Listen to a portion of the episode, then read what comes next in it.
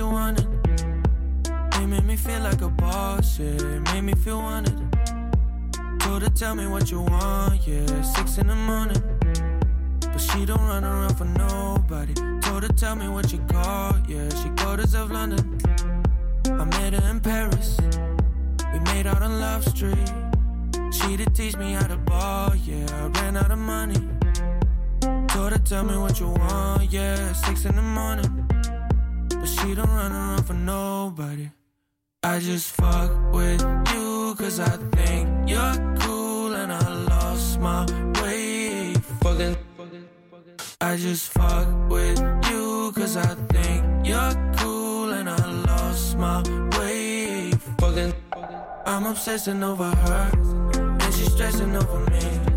I am possessive of her and she's stressing over me. I'm obsessing over her stressing over me. I am possessive of her. She wanna be free. Look what they did to her. They did what they wanted. Now it seems like we are lost. Yeah, the sky keep on falling. Told her give us what we want. Yeah, six in the morning. But she don't run around for nobody. Promise you won't waste the dawn. Yeah, London is calling. Remember in Paris, we made out on Wall Street. Took a vow we don't recall, yeah, ran out of honey. Told her, tell me what you want, yeah, six in the morning. But she don't run around for nobody. I just fuck with you, cause I think you're cool, and I lost my way. Fucking.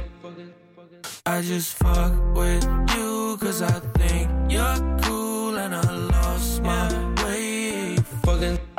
I'm obsessing over her, stressing over me. I am possessive of her, and she's stressing over me. I'm obsessing over her, and she's stressing over me. I am possessive of her, she wanna be free. Ooh, won't you give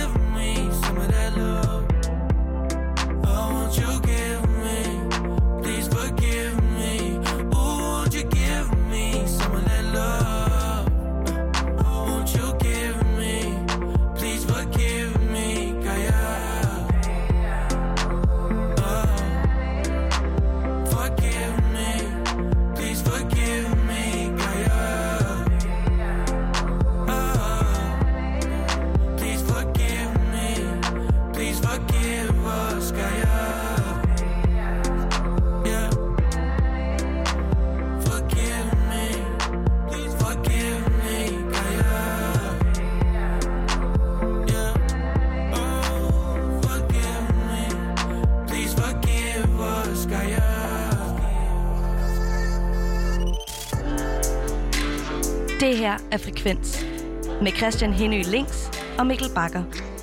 Programmet, hvor vi lader musikken tale. Og god aften og velkommen til ugens første udgave af Frekvens. Og Christian, øh, det bliver så også sommerens sidste. Gud ja, det er efterår i morgen. Ja, Det føles, altså lige i dag, synes jeg ikke, at det føles efterårsagtigt. De andre dage har handlet rigtig meget om efterår. jeg synes, der er sådan en efterårskulde. Altså, sådan, jeg har valgt at gå ud i solen i dag. Normalt så har jeg været sådan et, ja, sol skygge det lige meget. Men der er sådan en kæmpe forskel på temperaturen i dag, ikke? Så er vi godt på vej. Er der egentlig forskel på, hvad musik du hører i forskellige sæsoner? Øh, nej, men der er mere noget med, hvordan vejret er. Altså, hvis, øh, hvis det nu øh, er solskin som, som i dag, så er nogle ting, jeg hører mere, og hvis det er total øh, regn, eller endnu værre, gråt i gråt, så er der noget, som jeg hører mere. Så bliver det lidt mere aggressivt, tror jeg faktisk. Ja, sjovt. Kan jeg gå sådan mere hip-hop-vejen og bare være sådan lidt... Ja. Ja. Jeg hører klart Mew, når det, når det regner. Okay. Ja. Ja. Jeg kunne også godt høre det her fuglenummer, når det regner. Ja, øh, det var første gang, jeg hørte det. Det er jo et nyt, øh, som så meget andet her. Musik om mandagen, så er det jo nyt musik, vi blandt andet har fokus på. Det er det jo generelt, kan man sige, ikke? Men øh, fredag, der udkommer der rigtig meget. Og i fredags, der kom øh, det her nummer blandt andet, det er jo, som du siger, for Fugle. Det hedder Fuck With You, og er fra deres nye album, der kom i, øh, i fredags, og den vender vi faktisk tilbage til lidt senere. Det gør vi. Men vi skal, vi skal også have noget andet musik, fordi det var jo som bekendt New Music Friday i fredags, og der kom en masse rare ting, og vi har været sådan, vi har kigget lidt hver især på noget, vi godt kan lide. Øhm, jeg er super glad for den skotske DJ og producer Calvin Harris, apropos sommer. Han øh, kan altid få, få festen frem i mig, og et af hans numre er sådan et all-time favorite. Hvis jeg nogensinde skal ud på floor, så er der tror jeg, seks af sangene fra Calvin Harris' katalog. Har du Øhm, nogensinde set ham live? Nej, det har jeg faktisk ikke, og det irriterer mig grænseløst. Jeg har set ham live på intet mindre end Skive Beach Party. Ja. Øh, i, øh, jeg ved ikke engang, om det må være Midtjylland. Skive. Ja, det er Midtjylland. Eller er det Vestjylland? Ja, øh, altså det ligger oppe, tænker jeg, ikke? Jo, men det er klart ved noget vand. Nå, men Skive, der ligger både... Det er dig, der er jyden her. Jamen, jeg ved det godt, det er for dårligt. Nå, Alle mås- sådan kultiverede mennesker i hele Danmark har været på Krabbesholm Højskole, og det er lige der i det område. Så man har måske været der, men, men Skive Beach Party er ikke det, man sætter i forbindelse med kultureliten, men virkelig et sjovt sted at være, og helt fantastisk. Og jeg har hørt Calvin Harris der, og øh, altså, der er jo ikke et nummer af hans, hvor jeg tænker sådan, jeg kan lige gå ud og tisse nu. Hver gang, at han, man glemmer ligesom det der bagkatalog. Altså alene Acceptable af de 80's albumet har jo så mange bangers. Mm, ja, øh, faktisk tror jeg, at der udkom flere singler fra det album, end der for eksempel gjorde på Michael Jacksons Thriller. Ja. Øh, det siger bare noget om, hvor stort et album det var. Alle sange på nær en eller to udkom som singler, og alle sange gik top 10 i England. Så det er også, altså, Rimelig godt klaret. det er hans bedste album, i hvert fald den mest kommercielle. Nå, øh, jeg tror ikke, at det her det er det mest kommercielle, og men når man lige ser på navnene Calvin Harris og The Weeknd, så tænker man, uh, det Ja. lyder lækkert, og det er det også. Men om det bliver et stort hit, det er jeg så lidt mere i tvivl om, fordi det er sådan ret laid back. Det kan jeg egentlig godt lide. Calvin Harris, han er jo super dygtig, og man ved aldrig helt, hvor man skal putte ham hen. Og en gang imellem så er han EDM, og andre gange så er han sådan helt vild øh, funky og, og nede tempo. Og det er lidt der, vi er henne på det her nummer. Øh, så jeg synes egentlig bare, at vi skal lytte til et nyt, altså fra Calvin Harris, her sammen med The Weeknd på Over Now. I don't really care if your tears fall down your face. You know you play the victim every time. I know you getting turns every night. Again. Your girls ain't shit tryna get me off your mind. The same ones who be hitting on my line. They're not your friend. I need you to know that we ain't ever gonna go back. This time it got so bad. It's best for me, it's best for you. I need you to know that. Try to love you, but I force that. All signs we ignore that. And it's not the same. Cause it's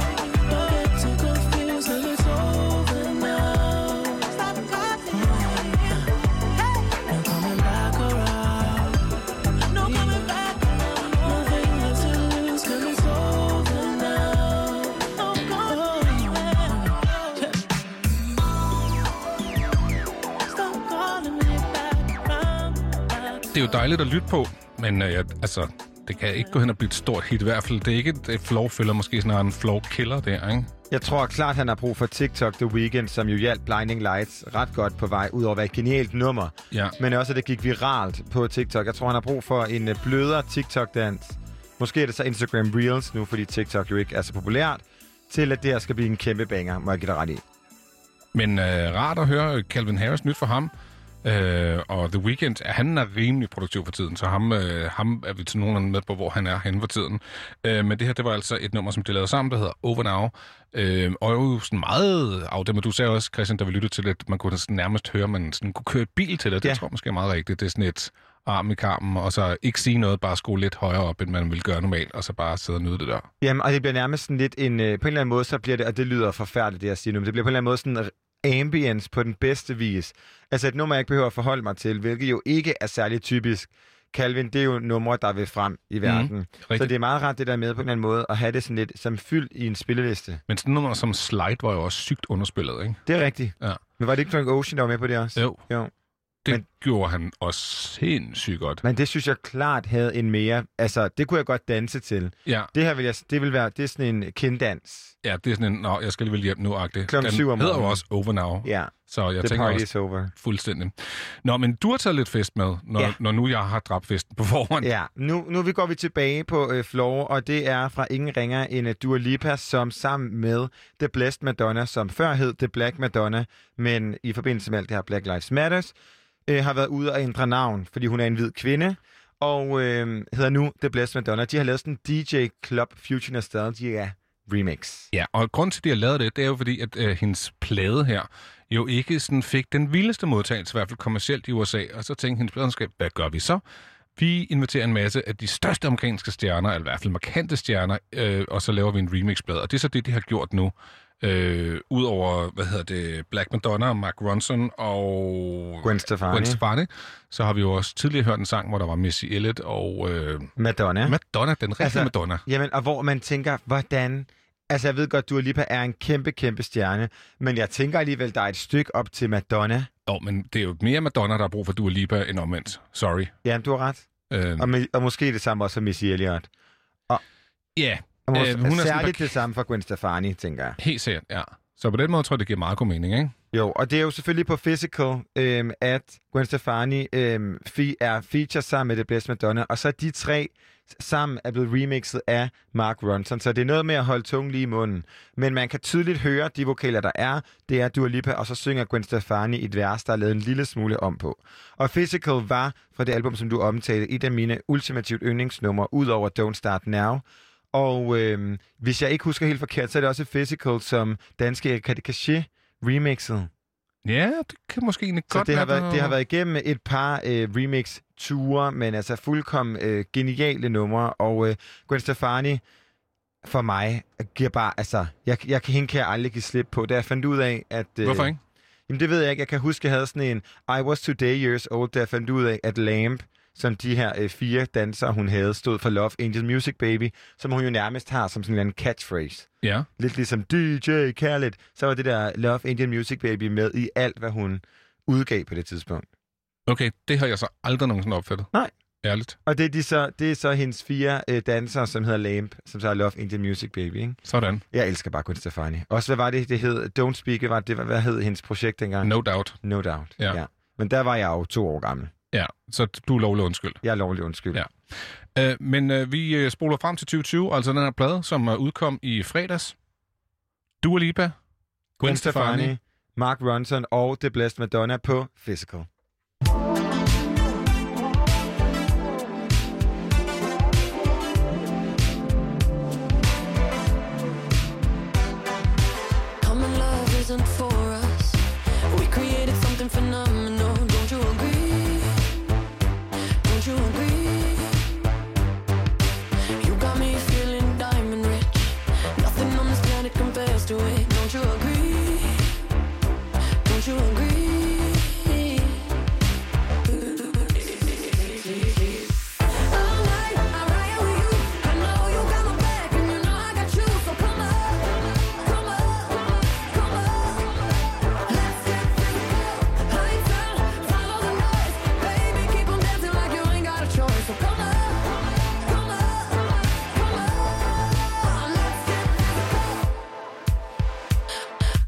Adrenaline keeps on rushing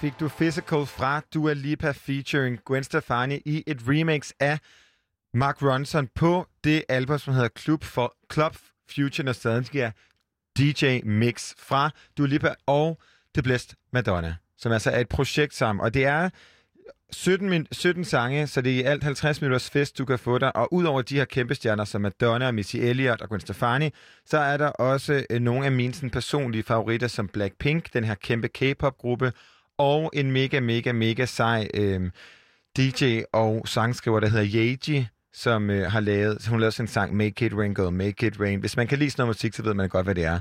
Og hun har remixet øh, nok det mest kendte nummer fra albumet, nemlig Don't Start Now, over i en helt anden retning. Og det er ret sjovt at høre de her sange i nye indpakninger. Om lidt så får vi besøg her i studiet, og det gør vi af en, øh, en god ven, måske vores bedste ven. Det vil jeg, øh, det vil jeg godt kalde hende. Øh, Max er nemlig på vej ind, for vi skal tale om øh, hendes nye single, som vi også skal høre om lidt. Men inden vi skal det, så skal jeg lige runde en anden dansk sang for dig. Øh, hvis jeg nu siger Jukes. Ja. Ja, det er lang siden, vi har hørt noget fra ham, ikke? Ja. Han har lavet en sang blandt andet sammen med Klam Fyr, eller OGE. Ja. Har du hørt den? Nej. Nej, og det tænker jeg, jeg ved jo, du er re- relativt begejstret for OGE. Ja, primært hans udseende, ikke så meget hans musik. Nå, okay. Men, Jamen, be- så men, men så, begge dele, ikke? begge dele kan noget helt særligt. Alright. Skulle vi så lige høre, hvad de har rodet rundt og lavet? Så gerne. Jeg svæver væk i nat Sanser skudt af Bang, bang, bang Bang, bang, bang. Ja. Uh, Jeg ved ikke, hvor vi havner i dag. Vi burde viske tavlen hele dag. Gårdsdagens vanvid tager mig tilbage. Hammer i hovedet under krav på mit tag og jeg savner min dame. For meget tid savner en plan På den ene side. Vild hun savner derhen. På den anden side flokdyr der avler sig ren. Kan et liv være lidt for bohem? Kan du være fri hvis du ikke er alene? Rodløshed sætter min scene. Syg latter og et smittende grin. I virkeligheden er der ikke noget problem. Trip uden en ild under sken Tanker tager mig væk. Tripper på ideen Om alt det nye vi lige ved at blive og jeg sammen med de bedste. Hårdt bankende, hjerter under vestene Du må tro på et efterliv, hvis du vil teste. Vi tager den helt ud over kanten på det næste. Et komprimeret forfald For man kan ikke tale om kant, hvis man kun står der halvt. Så jeg kysser dig farvel Og krydser mine fingre, for vi finder hjem igen. Jeg svæver væk i nat Sanser skudt af, af bang, bang,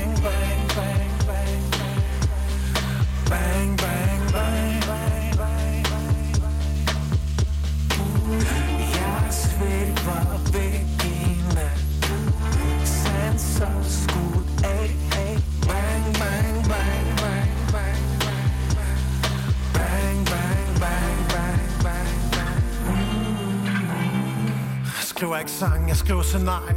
Føler, at vi lever i terrarier. Hver for os selv med alt, hvad vi ejer. Ensomme folk tolererer ikke fejl Så alting, det skal være så perfekt. Det er lige det, vi kan lide, det ikke er defekt Jeg sagde, kom, vi tager væk til mig selv. Men drømte allermest om, at du tog med. Stod bare der og så synet.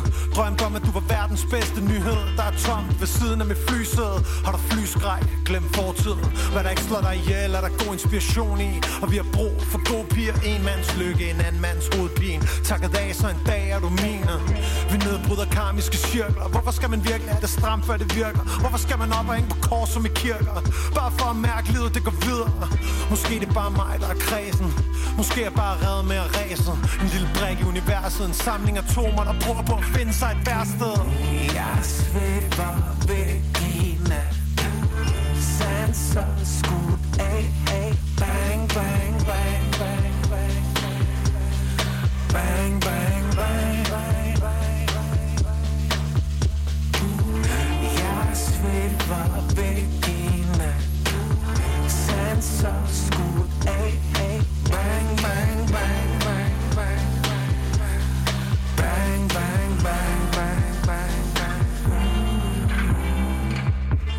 Jeg svæver væk i nat Sanser skudt af, af Bang, bang, bang, bang, bang, bang, bang Bang, bang, bang, bang, bang, bang, bang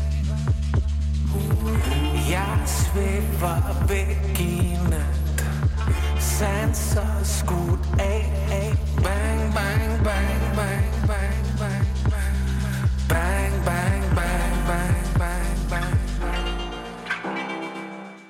Klamfyr Jukes og Jonathan Elkjær.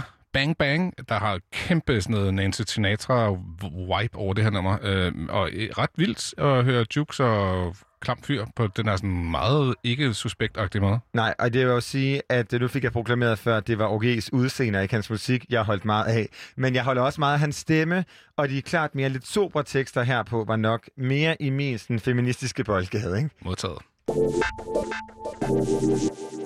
Nu har vi fået besøg, og vi har glædet os, fordi det er Max. Hej Max. Halløj. Du står med konfetti i Jeg står hånden. med et stykke konfetti, og Ja, ja, men det det er sådan også- er mest sørgeligt eller mest fedt. Det er faktisk mest fedt, Ja, fordi det er nu rigeligt. stopper jeg. Du er... Nej, du, du skal... Du, Jeg bliver ved. Ja, jeg tænker, du skal stå sådan der resten af interviewet. Det var også det, jeg tænkte, men så vidste jeg ikke lige helt, hvad den viben var. jo, jamen, det var mandags-vibe. Det er fuldstændigt. Ej, jeg havde sådan en rigtig mandag mandag i morges. Fortæl. Jamen, jeg spildte kaffen. Jeg glemte min, begge mine rejsekort. Jeg glemte maske til at Hvorfor tage har du metroen. to rejsekort? Ja, fordi jeg tit glemmer det ene. Og så øh, har jeg jo så bare... Øh, Hvorfor har du ikke bare i din punkt? Ja, jeg har, Har ikke så organiseret. Øh, nej, men det er fordi, hvis jeg så mistede den, så ville jeg jo miste alt, jeg ejer. Ikke? Nå, hvis jeg først sætter mit kreditkort og alt det er der. smart. Der har jeg selvindsigt nok. Øhm, men ja, nu har jeg puttet dem ned i nogle forskellige lommer på nogle forskellige jakker, og glemmer dem altid. Men Og det skete, og så tabte jeg, så tabte jeg kaffen, og så øh, havde jeg et vigtigt opkald, så gik min telefon ud midt i det. Så, øh, og så gentog jeg lige hele den der glemt begge rejsekort, glemt masken igen, da jeg skulle have noget besøg her. Så nu, jeg glæder mig bare til tirsdag, kan jeg mærke. Kan jeg faktisk godt forstå. Ja, Ja, nå. Men så er det jo godt, du skal ind til os. ja det tænker jeg også. Og du kan jo eventuelt få... Øh, sidste gang du var her, havde du en smart øh, leopard cowboy hat mm. på. Den kan Ja. du få på igen. Du siger bare til. Jamen, det kan godt være, at jeg skal tilbage i mit fierce self. Ja. Vi skal jo ellers tale musik, men det er også øh, det er jo Ja, meget mere populært at snakke øh, hvad er det, ansigtsmasker og ja. øh, rejsekort og sådan noget. Praktisk, ja. Mm. Men lad os bare blive lidt det der ved mandag. Hvad det, at, altså, har du, har du en ting med mandag? Jamen, Altså, altså, fordi- man skulle næsten tro, jeg havde medietrænet det her, men jeg har faktisk en sang, der hedder Mandag med Monday på min plade, På din kommende album? som kommer i næste måned. Ja. og, øhm, nej, men så, jeg ved ikke, om jeg har en ting med mandag. Jeg synes ikke, det er så slemt. Måske det er også bare øh, den præmenstruelle kvinde, der ligesom har kombineret sig selv med mandag. Ja. Og så kan det nok, så kan det bare ikke gå værre, end det gjorde for mig i morges. Men øhm, det- Altså, hvis du havde ødelagt noget med kaffen, altså hvis man har spildt det ned i sin computer, det havde været Jamen, lidt det, værre. ja, det gjorde jeg ikke. Og heller ikke nogen, altså en andens computer. Det var næsten det værste, ikke? Ej, det, det, gjorde det, det er da fuldstændig meget. Nej, Mikkel.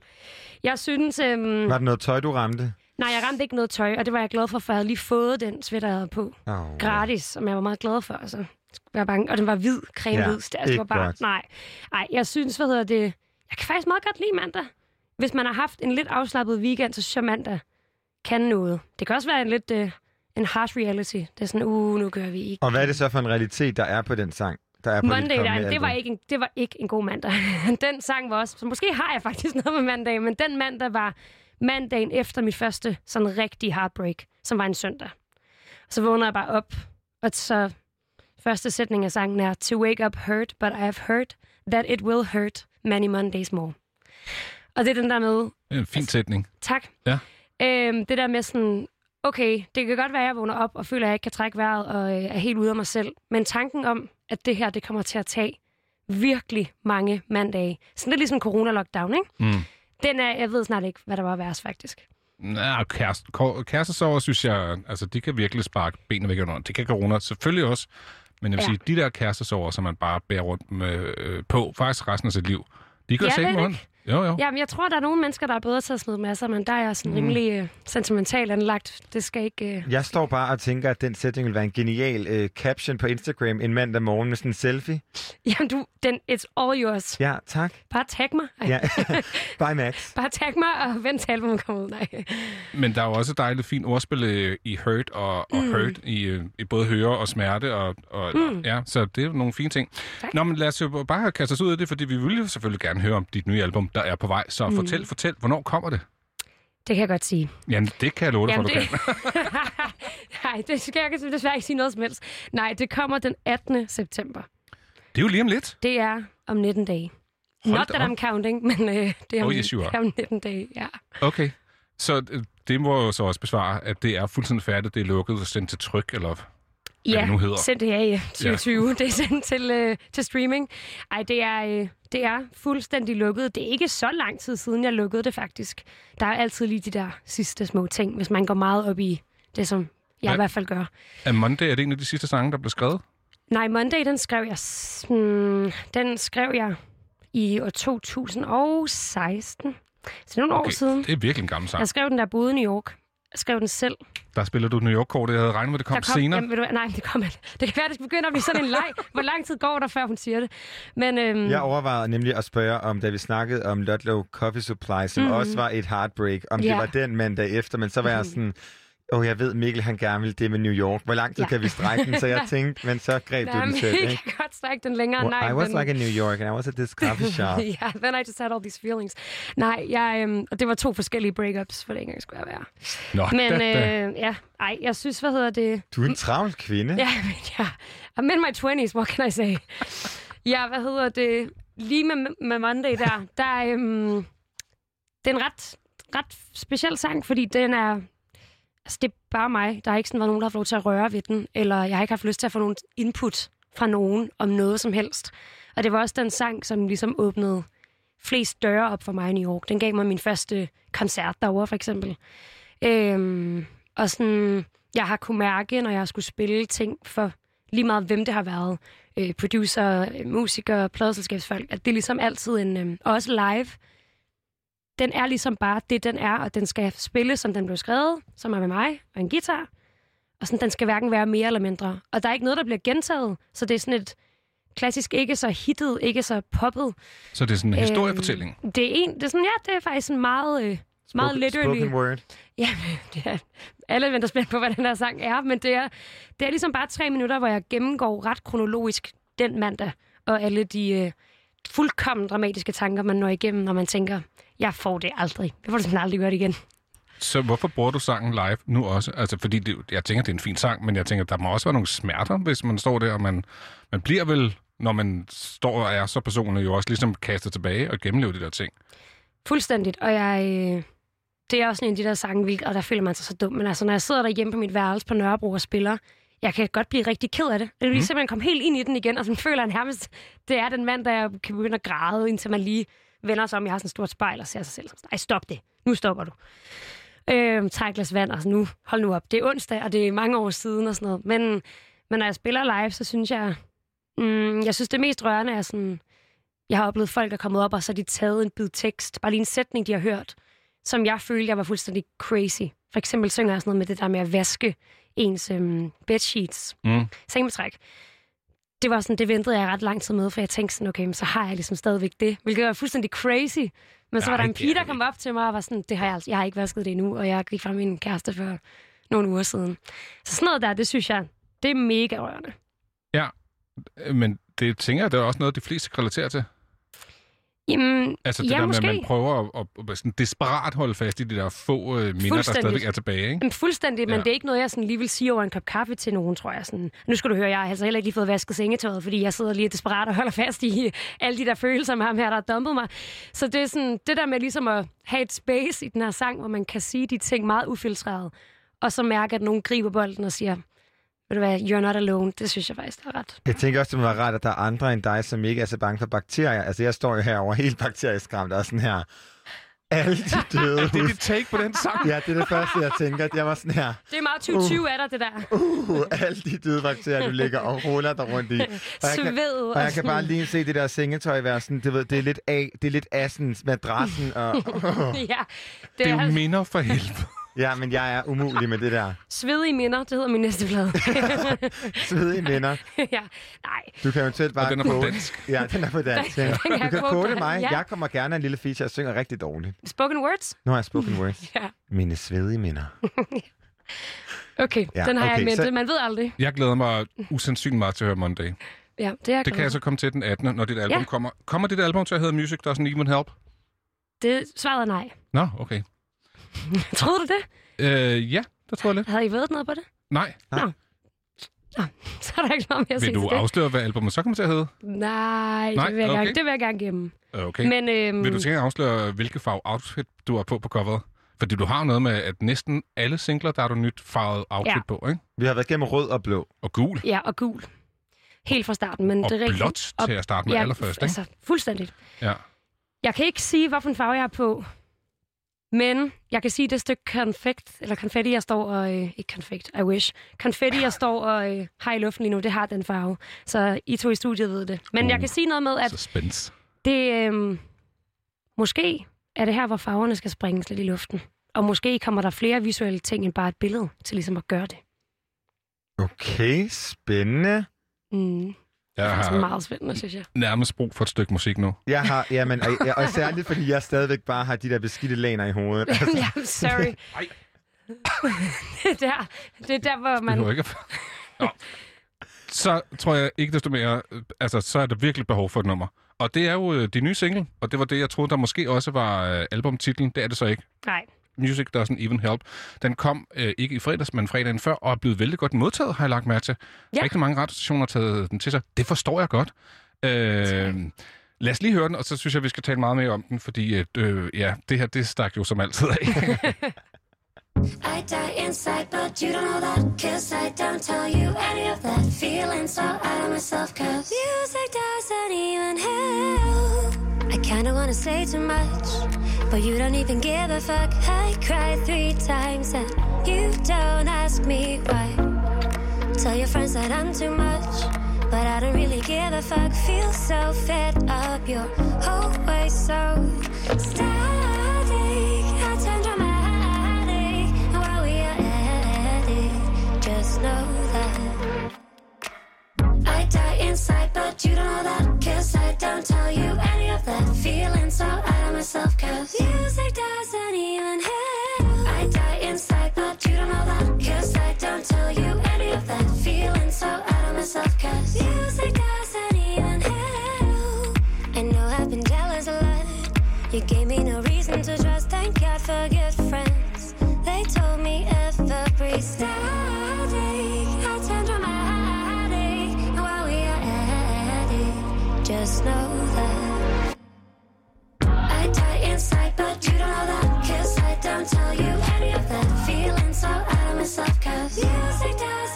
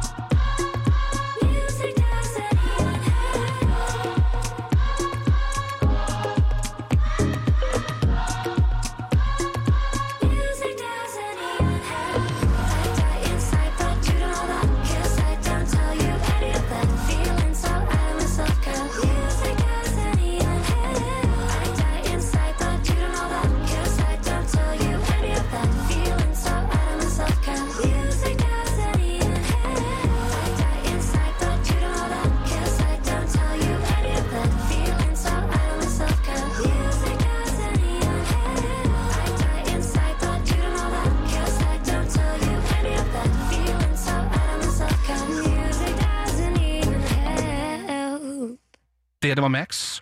Og øh, seneste udspil Music Doesn't Even Help Max er med os her i Frekvens på Radio Loud. Øh, Max, øh, allerførst, øh, hvis ikke musik hjælper, hvad, hvad hjælper så? Ja, hvad hjælper så?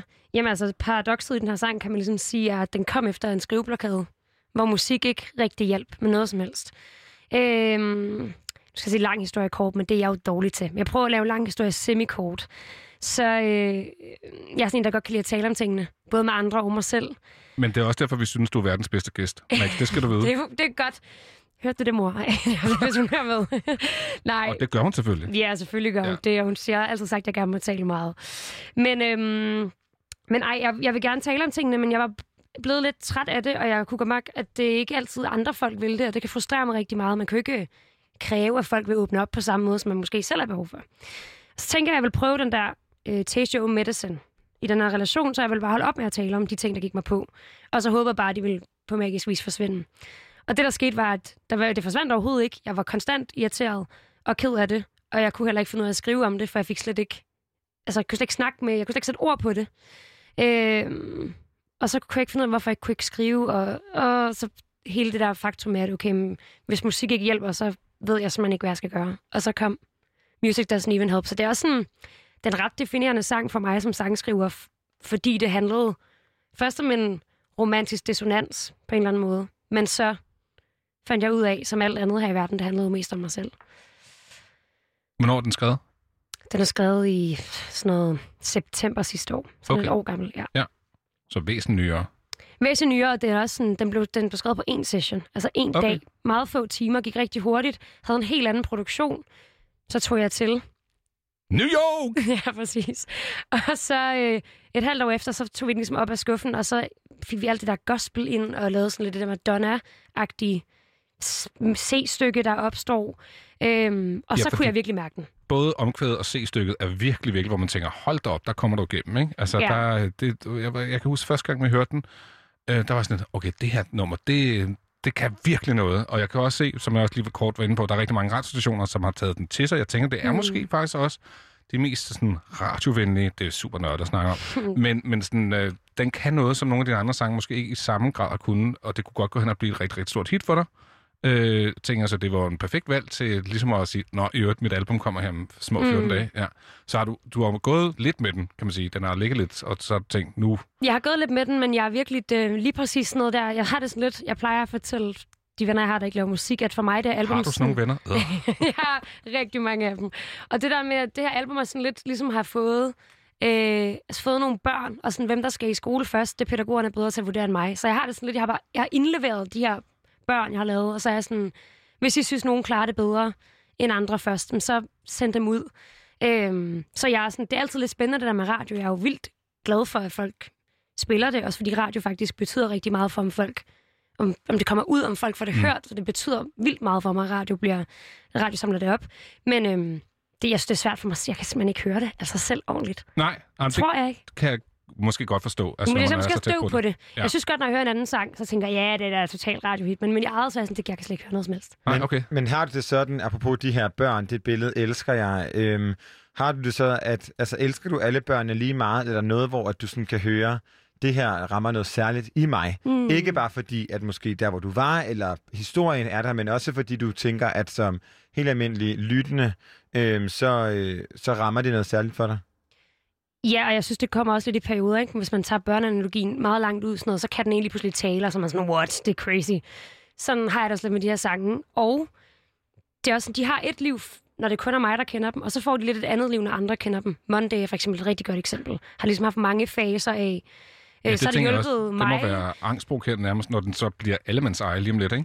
Jo, og det er måske også derfor, lige præcis en sang som Monday har det taget fire år for mig, før jeg var klar til ligesom at sige, okay, nu den følelse Ja. også Nu er han andres. klar til at komme i ja, nu, børnehave. det, nu, Men- det tog lige lidt tid, det var retarderet. Men, men, a, men alle de fire år, han er vokset op, jeg elsker, at vi kalder ham en han nu. Det kan jeg Men, lide. men det er dejligt, fordi hold da op, mænd kan være irriterende, ikke? I Men, øh, men altså, det der, i de fire år, har han så, der hvor han er startet, der hvor han er nu, har han udviklet sig? Mm, ja, det synes jeg. For det første er den blevet langsommere af en eller anden årsag, men det er også det der med, at den ikke har noget... Du er blevet ældre. Ja, noget ældre ting, der går det simpelthen langsommere for ham. Nej, for, den, Det for, sangen, for sangen der, jeg synes, at... Mm, jeg synes, at den har ændret sig, fordi at jeg... Fordi den ikke har noget produktionsunivers, så det, når det er akustisk, så, er det sådan, så ændrer intonationen sig på nogle af ordene, og lurer mig, om det ikke også... Hvis jeg hører en, det burde jeg faktisk gøre, jeg hørte en eller anden gammel telefon memo af den, om den så ikke... Jeg husker den som lidt mere hurtig og fabrilsk i det første år. Det var måske lidt mere sådan, jeg havde det, hvor nu er det... Nu tør jeg godt synge dem ud og tage, sådan, tage sætningerne lidt øh, langsommere og længere, fordi jeg, jeg hviler mere i det. Jeg spillede faktisk den her sang, for det ikke engang skal være løgn, til en open mic i New York. hvor, at, øh, hvor han var der, ham jeg har skrevet sangen om. Okay. Og det ved han udmærket godt. Det er meget svært ikke at vide det øh, med alle de detaljer. Og vi er også gode venner den dag i dag, så der er slet ikke noget der. Men øh, der var det i hvert fald ekstra hurtigt, kan jeg huske. Ja, var sådan, det skal bare overstås. Jeg var sådan, hvorfor har du dog sat dig selv i den her situation? Du har mega meget sceneskræk, og du har selv inviteret ham. Men øh, Vi sætter kom- lige et EDM-beat på, ikke? Ja, så jeg tager den med DJ. Ja. 1 minut og 20 sekunder, bum, færdig. ja, der drops. præcis. Jeg er også koreografi. Kast gitaren rundt. ja. Det er en helt anden performance ja. en gang. Men altså, jeg har sjældent glædet mig så meget til at høre en akustisk sang som, som den her. Ja, Jeg er fandme blevet jeg synes allerede nu, du godt kan sørge for at få den remixet, altså op i sådan en Avicii-tempo.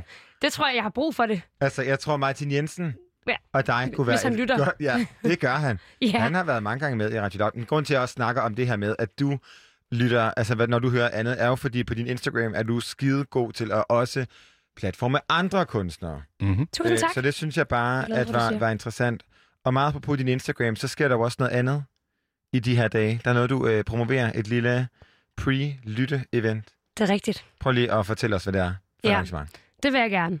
Jamen, øhm, jeg vil holde en lille smule hemmeligt, men jeg tror, øh, essensen af det er, at jeg har i rigtig lang tid gået og tænkt mig over, at sådan, jeg, så, så skriver man en eller anden caption på Instagram. Uh, Thank you so much for listening, it means a lot to me. Og det er jo, så tænker folk sådan, ja ja, det er der en eller anden inden fra pladeselskabet, der har sagt, hun skal skrive, og sådan, det virker, kan hurtigt virke lidt generisk. Mm. Men sådan, faktum for min karriere i 2020 er bare, jeg havde ikke nogen karriere, hvis der ikke var nogen, der gad at lytte til det. Og, øhm, og det vil jeg virkelig gerne bare, jeg vil på en eller anden måde bare gerne give lidt tilbage. Jeg synes, det har været øhm, svært nu, hvor festivalerne var væk. Det der med sådan, okay, der kunne man ligesom have givet et show og spillet og sagt tak, hvor man kunne se folk i hovedet. Og det kan jeg ikke længere. Og jeg synes ikke, at en Instagram-story helt kan gøre det for mig. Så jeg havde lyst til at, øh, at åbne op for, at hvis man synes, det er fedt, det jeg laver, at man ligesom kunne skrive en besked til mig på Instagram. Og så har jeg været vildt overvældet over, hvor mange beskeder jeg har fået. Jeg tænkte, så er der måske fem, der skriver. Og min søster er måske en af dem. Men der var simpelthen altså 100 plus folk, der havde lyst til at, øh, at skrive. Og på grund af corona kan jeg slet ikke engang have så mange. Men så har jeg ligesom trukket lod Mm. og sendt en invitation ud til det her præ-album-event, som jeg kalder det. Som så kommer til at indeholde nogle ting, før albumet udkommer. Så altså For- inden den 18. kan vi regne ud. Så altså inden den 18. kan jeg regne ud. Så og det præcis. bliver en lille intim uh, session, hvor du spiller, tænker jeg, det meste af albumet, noget af albumet. Ja, jeg, jeg tænker albumet. ligesom, at der øh, vil jeg vende lidt på, øh, i hvert fald spiller Monday, jeg vil vende lidt på... Øh, Hurtigt, han er der igen. Pis! Nej, jeg vil, vende det lidt på hovedet, det der med sådan... Det vigtigste for mig er, at de folk, der har lyst til det og går op i det, får lov til at høre det først, og så må alle andre branchefolk og sådan noget, så må de lige vente okay. Okay. tilbage efter. Ja. Det er vigtigt for mig, at rækkefølgen øh, repræsenterer vigtigheden lige nu, og det er bare... Altså, jeg er så mega... Nu har jeg sagt det, men jeg siger bare igen. Så mega taknemmelig for de folk, der, øh, der gør det. Jeg synes heller ikke... Altså, jeg, det gad jeg da godt selv med de fans, altså sådan med de ting, jeg har været fan af. Ja, for Jeg har mulighed for at møde folk, og jeg vil gerne, som vi har snakket om tidligere, jeg taler meget. Altså, det er dejligt at sådan, se folk i øjnene, og lige høre sådan, okay, og hvad, hvor kommer du fra? Hvad er din historie? Hvad synes du egentlig, der er fedt, og hvad er måske ikke så fedt? Og sådan, Sidst, øh, sidst fortalte mig der, Max, der var du Tivoli, og du havde skrevet dine, tror jeg, allerførste autografer til et ældre jysk ægtepar. det er rigtigt. Øh, nu tænker jeg, at øh, når du skal holde den her session, og der kommer en masse af dine fans, har du så siddet derhjemme og øvet dig på at skrive Max? nej, det har jeg faktisk ikke. Burde du Jeg ikke tror, det? nej, jeg tror ikke, de vil have min autograf.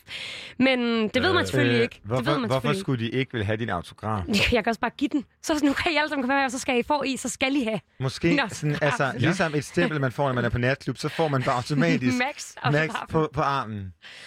Det er ikke en dårlig idé, synes jeg faktisk. Nej, og hvis man får den tatoveret, så har man Jeg øh, skal til at sige det. evigt, Et evigt minde. ja, og Det er evigt sådan- adgang det til er alle lidt koncerter. kultagtigt, ikke? Det er sådan underligt. Nej, hvad hedder det? Øhm, Ja, Det kunne, det, det kunne da bare være evig fri adgang til dine koncerter. evigt, ja. Men altså, det... Jeg havde en, en, en hater engang, øhm, som står meget tydeligt ud, fordi hende skrev jeg mig til, at hun var på listen til alle mine koncerter i det år, hvis hun har lyst til at komme og, og ændre mening. Nå, Det, Nej. hun kom aldrig, men Nej, jeg okay. tænkte bare, at hun skulle have muligheden for ligesom at Og hvor er åbne jeres sit sind. forhold endt i dag? Men jeg ved ikke, hvor hun er endt henne. Hvor- altså, jeg bliver nødt til at starte et andet sted. Hvorfor kunne man hate på dig? Det er sådan et... Jamen, hun synes bare, jeg var personligt? irriterende, Nå, okay. tror jeg. Altså, Super. jamen, det var bare sådan noget, du er grim. Ja. Altid god icebreaker. Det var, det var vildt nok. Det var nogle one-liners, som ligesom... Øh, Prøv lige at tage os tilbage. Hvor er vi? Hvad, hvad oversætter vi? Det her det er er meget i år intriguing. 2019. Vi er Sidste år. Starten af sidste år. Og det starter ved første single, og det der jo er, det er, når man øh, interagerer ind på Instagram, skriver en kommentar eller sådan noget, så kan Instagram jo ligesom samle den information om en, og så får man noget, der minder om, og får man materiale for dem igen. Så i takt med, Algoritmer. at algoritmer. Så i takt med, at, at hende her, hun øhm, simpelthen ikke synes, det her projekt var fedt, så kommenterede hun og likede løs, og så kom der jo bare mere og mere, så jeg tror også, hun kom endte lidt i et max-hul, hvor hun bare endte op med at skrive sådan noget, nej, jeg kan ikke mere, ikke igen, og sådan noget. Og det er jo, Øh, du Det- kunne bare unfollow. Det havde været ret nemt. jamen jeg tror måske, hvem ved, måske har hun siddet og scrollet, og så har hun lige været i aldersgruppen, og så er der kommet en reklame med mig, eller et eller andet. Hun har følt sig max-trapped. Og det, det, beklager, det beklager jeg jo, men Nej, det skal du sådan, fandme ikke beklage. så længe man kun har én, Ja. der har det sådan, Så, så længe man kan sige meget godt. hater og ikke haters. det er jo det. Ja. Det er jo det. Det det, det det. Det, det tror jeg, du skal... Jeg vil sige, det, det tror jeg, vi skal nærmest være glade stolt for. af det. Ja, Ja. Ja, men ja. også det der lyder er jo nærmest komisk. Hun skriver, jeg kan ikke mere. Ja. Du er jo det sødeste er menneske. det to Og- singler? Ja, Jamen præcis, men det, det var stoppet os lidt efter EP'en, og hun sådan, Okay. okay, nu, kan jeg, nu kommer der album, så ved jeg ikke, hvad der sker, men det er, numre. jeg er klar, jeg er klar. du er klar. Ja. Shout out til den ene hater med fri adgang til Max-koncerter. præcis. Nej, men jeg, øh, jo, til det event med dem, der forhåbentlig godt kan lide musikken, der, øhm, der skal spille noget, og så skal vi bare, så skal vi hænge ud. Ja. Jeg glæder, jeg glæder mig faktisk virkelig meget. Det lyder virkelig også som en... Der er også, altså man kan sige, det er også lidt et, et wild shot, bare mig og nogle fremmede, at- det og så skide hyggeligt. bare sidde og hænge ud. Men... Det er jo folk, der har taget stilling til dig, og godt kan lide din musik, og de tænker, ligesom du sagde før, det der med, det gad man da godt selv have prøvet. Ja, og jeg skrev lige med en i dag, super sød, Freja, som kommer fra øh, Kolding. Ja. Og hun bliver kørt hele vejen over af sin mor. Slice Town, Og det synes jeg bare, der var... det er sødt. Ja, det er meget sødt. Det vil sige, den er lukket, den der. Så hvis man sidder og lytter med nu og tænker, uh, jeg bliver lige nødt til at skrive til Max, så er der lige meget. Så skal man virkelig skynde sig. Den Okay, er, den er lidt lukket, men til gengæld er jeg som jeg sagde før, virkelig overvældet over, hvor mange der har lyst til det. Og jeg ved ikke, det, det er et spændende halvt år, nu hvor der ikke er festivaler, og jeg har rykket min Vega-koncert, så man kan få lov til at danse til den, så jeg går sådan og pynser lidt på, hvad man kunne gøre i efteråret for stadigvæk at spille Mm. Face-to-face for folk. Så man skal endelig aldrig tænke det forgæves. Men jeg godt at vide, hvor mange der er interesseret. Jamen, og jeg, jeg vil også sige, at øh, nu er jeg selv meget stor fan af nogle kunstnere, og det der med, at man kan... Jeg elsker at dyrke fankultur. Og der er altså noget helt særligt ligegyldigt, for, om vi snakker Max, eller om vi snakker Beyoncé eller Taylor Swift. Det der med at få lov til at blive lukket ind i en intim sfære, altså mm. at være i samme rum med dig og blive anerkendt, jeg sige, det er så stort. Jeg tror, du skal glæde dig til nok at græde lidt, fordi jeg tror, at det bliver meget emotional. Jamen, det kunne jeg sagtens finde på. Med eller uden Monday. Jamen, og hvis det er en mand, altså går det ikke galt. Det skulle jeg have tjekket. Ja, det gør det vel ikke, tænker Nej, jeg. det er ikke en mand. Det er ikke en mand. Nej, nej, nej. Nå, uh, Max, vi har en, uh, en enkelt sang liggende her, som jeg tænker, den skal du også lige sætte på på. Den kom samtidig. Uh, jeg har fået at vide af pladselskab, det er jo ikke nogen single, men uh, den slags er vi jo ligeglade med her på, på Loud. Uh, det er en sang, der hedder I'll Be In Hell Comparing uh, Myself. Mm. Det bliver du lige nødt til at sætte på på, tænker jeg. Jamen, øhm... Hvad fanden laver du helvede til at starte med? ja, jeg er kommet op Hvad igen. helvede laver du Hvad helvede? laver du helvede? Nej, jeg tror, det er den der... Det tror jeg, der er en klassisk følelse. Øhm, den der med, at det kan være med alt muligt. Lige præcis for mig med den her sang handler det om det der med, hvis man måske ikke er venner med en længere, eller man ikke fik det job, man gerne vil have, eller man ikke lige er sammen med sin kæreste mere, men og man måske bilder sig selv ind, at det er jo egentlig okay. Men lige så snart der er en anden, der får det job, eller den der ven får en ny ven, eller ens ekskæreste får en ny kæreste, så kan jeg i hvert fald ikke lade være med i 2020 at sidde på min telefon og scrolle lidt på Instagram, og jeg ved bare, at jeg kommer til at blive irriteret på den der person. Og jeg bliver irriteret som en coping-mekanisme, fordi jeg bliver ked af det, ikke? Mm. Øhm, Særligt, hvis man kommer til at like et billede. så det er bare den der, hvis man giver den... Ej, jeg gav engang, mor, jeg ved også, du hører med, du kan godt huske den her situation, hvor jeg giver min telefon til min mor, fordi hun skal læse en lang besked, jeg har fået fra en. Jeg kan godt mærke, hvad der kommer. Nej, nej, og jeg har brug for hendes råd jo, og så kigger hun ligesom, og hun er så sød og god til at give råd, men så kommer hun bare til at sende en smiley. Og det er den der Nej, smiley, der nej. bare smiler. Bare ikke fedt, altså. Altså, er det psycho smiley? Ja, det er emoji. Ja, og det var den, hvor man ikke Nej, nej, kunne nej. slet. Man kunne, jeg kunne ikke slette den dengang, og der gik panik i det. Men altså, jeg, jeg, jeg klarede det jo, selvom at, det var det gode. Jeg har jo det eksempel fra, jeg sendte den, og jeg troede aldrig, det kunne blive værre, og så skrev jeg jo bare. Men jeg skrev jo heller ikke lige, hov, det var min mor. Jeg ville ikke, altså, jeg ville, jeg ville ikke, jeg ville ikke sige, at jeg havde vist beskeden til min mor, jeg skulle have råd af hende. Så det var Så hvad bare... gjorde du? Jamen, jeg, jeg gik i panik, og så skrev jeg, ej, det, ups, det var en fejl. Og så, skyndte, så skulle jeg jo skynde mig at skrive en besked, for så skal han jo ikke vide, at jeg sidder og tænker, og sådan... Ja, men vi, vi er faktisk rigtig gode venner i dag, så det, det, gik okay. Jeg vil gerne have en sang med alle dine råd om at blive venner med alle dine ekskærester. Altså, fordi... ja, er hold den da op. næste plade. Ja, det er den næste Det er plade, næste ikke? Et dobbeltalbum. Ja. Ja, ja, men I'll be in hell comparing myself, for lige at gå tilbage til tråden. Ja, rigtigt. Den, øhm, det, øh, det er første sang på pladen. Ja. Kan jeg lige afsløre her. Exclusively. Og jeg synes, at den, øh, den er en rigtig god start, fordi at man ved ikke rigtigt. I starten kører ligesom bare en, sådan en, en bas, og man er sådan lidt, er det en ballade, jeg skal til at høre? Og så rammer omkvædet, og så prøver jeg på at give folk Robin. Jeg ved ikke, om det er det, de får, men den der sådan rigtig true cry dance, øh, hvor at, øh, så har jeg ligesom puttet de to specifikke ting ind i omkvædet, som jeg er mest usikker over. Jeg synes, jeg har altid haft tyndt hår. Det er altid sådan, jeg var lille barn. Så derfor jeg synger om det, og så er jeg droppet ud af universitetet, fordi jeg laver musik. Men så når jeg sådan går fra en ekskæreste, så tænker jeg altid, at nu finder de en eller anden med mega flot tykt hår, som har 700 uddannelser, og så kan jeg bare sidde her uuddannet med mit tynde hår og have det nederen. Jeg har heller ikke nogen uddannelse. Shout out til os. Shout out, har du tykt hår? Kæmpe tykt hår. Ja, det er det, Men jeg jeg har. Han har altid en Men jeg har sygt høje tændinger, og jeg har Okay. rosacea, ikke? Så altså, Okay, okay, okay. ja, jeg tror, jeg, jeg taber. Ja, okay. Max, øh, mange tak, fordi du kiggede forbi endnu en gang. Vi glæder os til at se dig igen på den anden side af albumet, tænker det bliver. Ja. ja. Øh, og så lad os høre den her sang op til nederne. Jeg skal gøre det. Don't know who I'm trying to fool. I am still so into you. Got coffee at that corner cafe, the one we went to on your birthday. Don't know what I'm trying to prove. I still think about you. Walking by your Airbnb, I swear to God I couldn't breathe. You'll find a girlfriend, one with really nice hair. I'll be in hell, comparing myself. You'll find a girlfriend, one who finished school.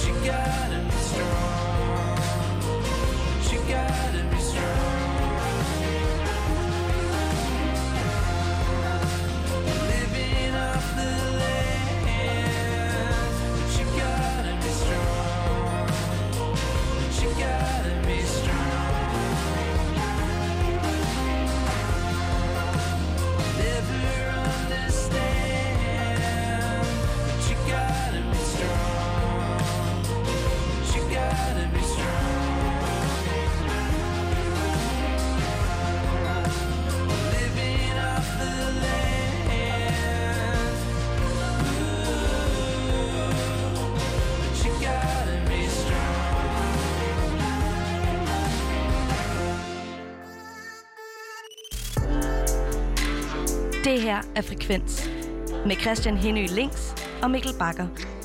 Programmet, hvor vi lader musikken tale. Og det vi lige hørte her, det var Palace Winter, og igen et helt nyt nummer, Christian. Det her, det hedder Won't Be Long. En øh, sang, som, øh, som altså kom i fredags, og i øvrigt er en forløber for gruppens tredje album, der hedder Keep Dreaming Buddy, der udkommer den 23. oktober. Et nummer, som øh, Benjamin Clemens jo er særligt glad for. Ja. Og det hvilket er lidt overraskende nogle gange. Jeg elsker det her med at udforske folks musiksmag.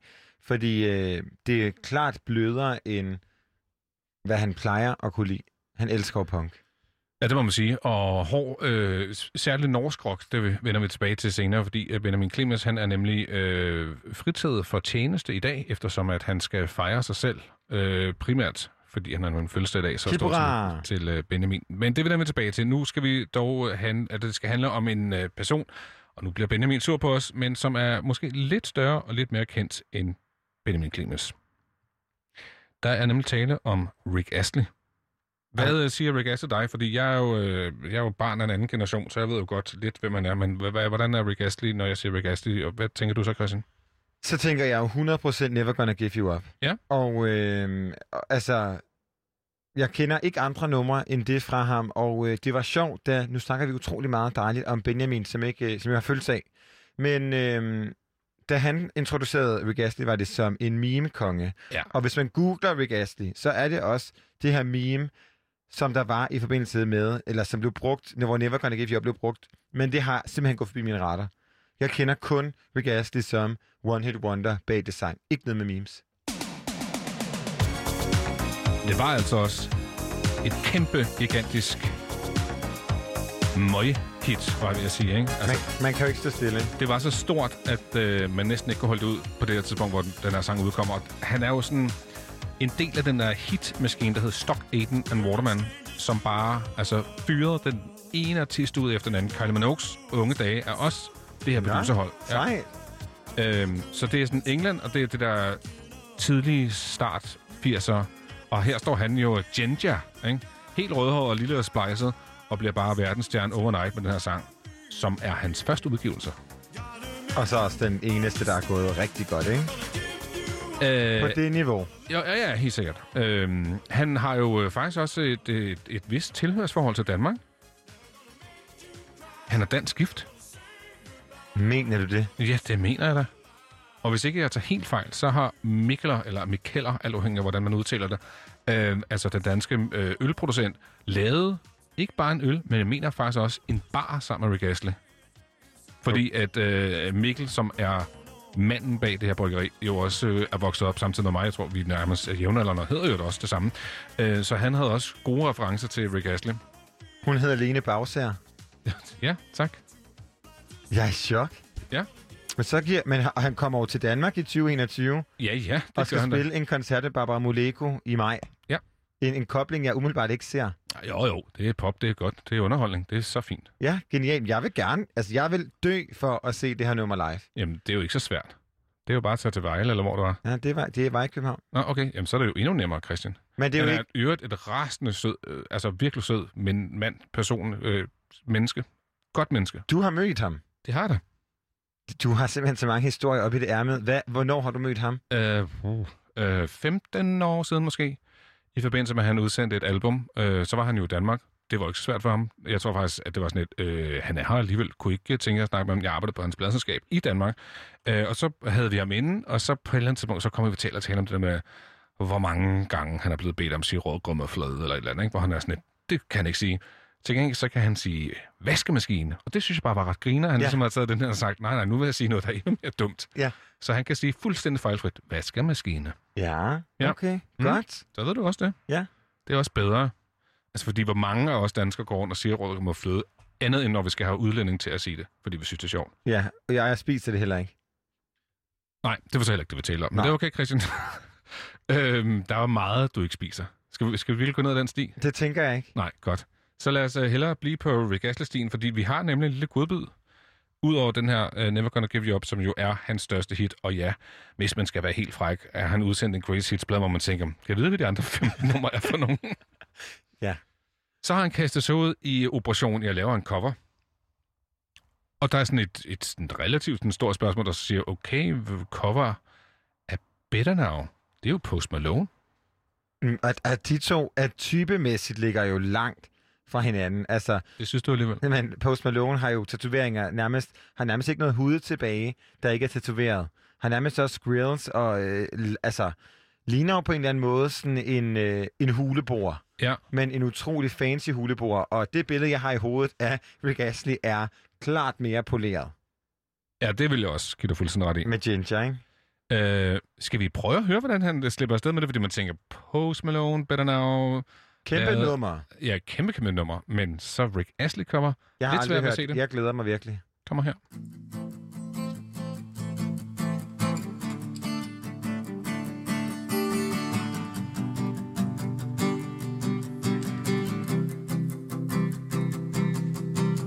I did not believe that it would end, oh.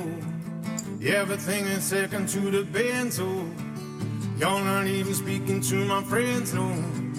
You knew all my uncles and my aunts, though. Twenty candles, blow blow 'em out and open your eyes. We were looking forward to the rest of our lives. Used to keep my picture posted by your bedside. Now it's in the dresser with the socks you don't like. And I'm rolling, rolling, rolling, rolling. With my brothers like it's Jonas Jonas. I'm drinking Henny and I'm trying to forget. But I can't get this shit out of my head. You probably think that you are better now, better now. You only say that cause I'm not around, not around. You know I never meant to let you down, let you down. Would have give you anything, would have give you everything. You know I say that I am better now, better now. I only say that cause you're not around, not around. You know I never meant to let you down, let you down. Would have give you anything, would have give you everything. I seen you with your other dude. He seemed like he was pretty cool. I was so broken over you. Life it on, what can you do? Just wonder what it's gonna take. Another pound or a bigger chain. Ja, lige i det her tilfælde, der tænker jeg, at originalen, den vil jeg måske hellere høre. Øh, og det er jo fordi Rick Astley, han sidder ligesom så mange andre streamer og YouTuber lidt, og så sidder han og altså, indspiller en del coverversioner. Øh, og hvis man tænker på bredden, så er der da også relativt langt fra den her til for eksempel øh, Foo Fighters Everlong, som han øh, lavede forleden. Så øh, Jamen, jamen Jeg alt, tænker, der er Rick Astley, og altså, han har jo nærmest en eller anden, karik- ikke en karikeret, men han har en meget, meget bestemt måde at synge på, på Never Gonna Give You Up, og det skal man da, det er også gået nogle år. ja, det må man sige. Men man skal da love for, at det har han lagt på hylden, fordi man kan slet ikke høre den der, det er som om han sådan synger. Men der er jo næsten også gået 40 år. Tænk over det. Hvor meget en stemme ændrer sig på 40 år. Ja, ja, ja. men du kunne have sagt til mig, at det her det var din nabo Jens, der har lavet et cover af Post Malone. Han hedder Peter. Nå, men vi bliver faktisk ved øh, Post Malone, og denne gang er der ikke tale om en cover, men derimod et remix. Han har øh, kastet sig ud i øh, den store remix-genre. Det er jo sådan noget med at samle nærmest flest mulige artister for tiden. Det, det virker til at være trenden. Og i det her tilfælde, der er det øh, CS... Hvordan var det, vi blev enige om? Sweetie? Sawite. Sawite, ja tak. Sawite, som er en kvindelig sangerinde slash rapper, så Post Malone, The Baby og Jack Harlow. De har lavet et remix af et nummer, som i forvejen er et hit, øh, i hvert fald i USA, der hedder Tap In. Det synes jeg også, de vil skal høre, for det er nemlig også en af de sange, der kom her i fredags. Don't never stop if you wanna be on top, bitch. Low waist, fat ass bitch, tap in. Oh, I'ma tap in for sure. Tap, tap, tap in. Diamonds dancing on your neck, nigga, tap in. I'ma tap in. I'ma tap, Tap, in. tap, tap in. Fuck a nigga, get rich, bitch, tap in. I'll let you hold a couple. Tap, tap, tap in. MLB, icy gang, nigga, tap in. Yeah. Tap, tap, tap in. Tap, tap, tap, tap, tap, tap, tap. Niggas want a nigga to rap. She want him to give up the sack. I like them ghetto ass bougie bitches. Ones that wear the sundress. Cause she got a bigger booty. go Hold on, I ain't done yet. I like to fuck till she tap out. Don't tell your ass to tap in. The baddie bitch from Cali, throw up west side like Mac 10. Yeah, I know they call you baby. Yeah, I know you think you lit, but you wanna fuck, you gotta pay me. So the uh-uh must be crazy. I don't want nothing if she basic. No, it's rich nigga dick. A hoe get lucky if she taste it. Uh. Let's go. Pretty skin, pretty feet, and she kinda thick. Go. Like the talking shit while she bouncing on the dick. Do it on the dick, girl. She look me in my eyes when she do it. She a big girl. I might have to tap in. I love her, she a freak. Type to pull it out, need it in the driver while I back in. With that. Low waist, fat ass bitch, tap in. Tap, tap, tap in. Diamonds dancing on your neck, nigga, tap in. Tap, tap, tap in. Fuck a nigga, get rich, bitch, tap in. Tap in. Tap, tap, tap in. Play so hard, man, I should be rocking tap out. But I'm time for a down, I'm stand out. Grab a mag, tap it in, I'm finna clap out. 300 black out, blow your fucking back out. I ain't never seen XP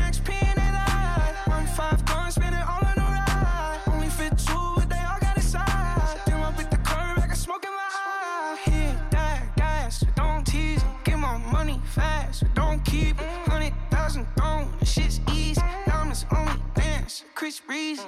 Low waist, fat ass bitch, tap in. Tap Tap, In. tap, tap in.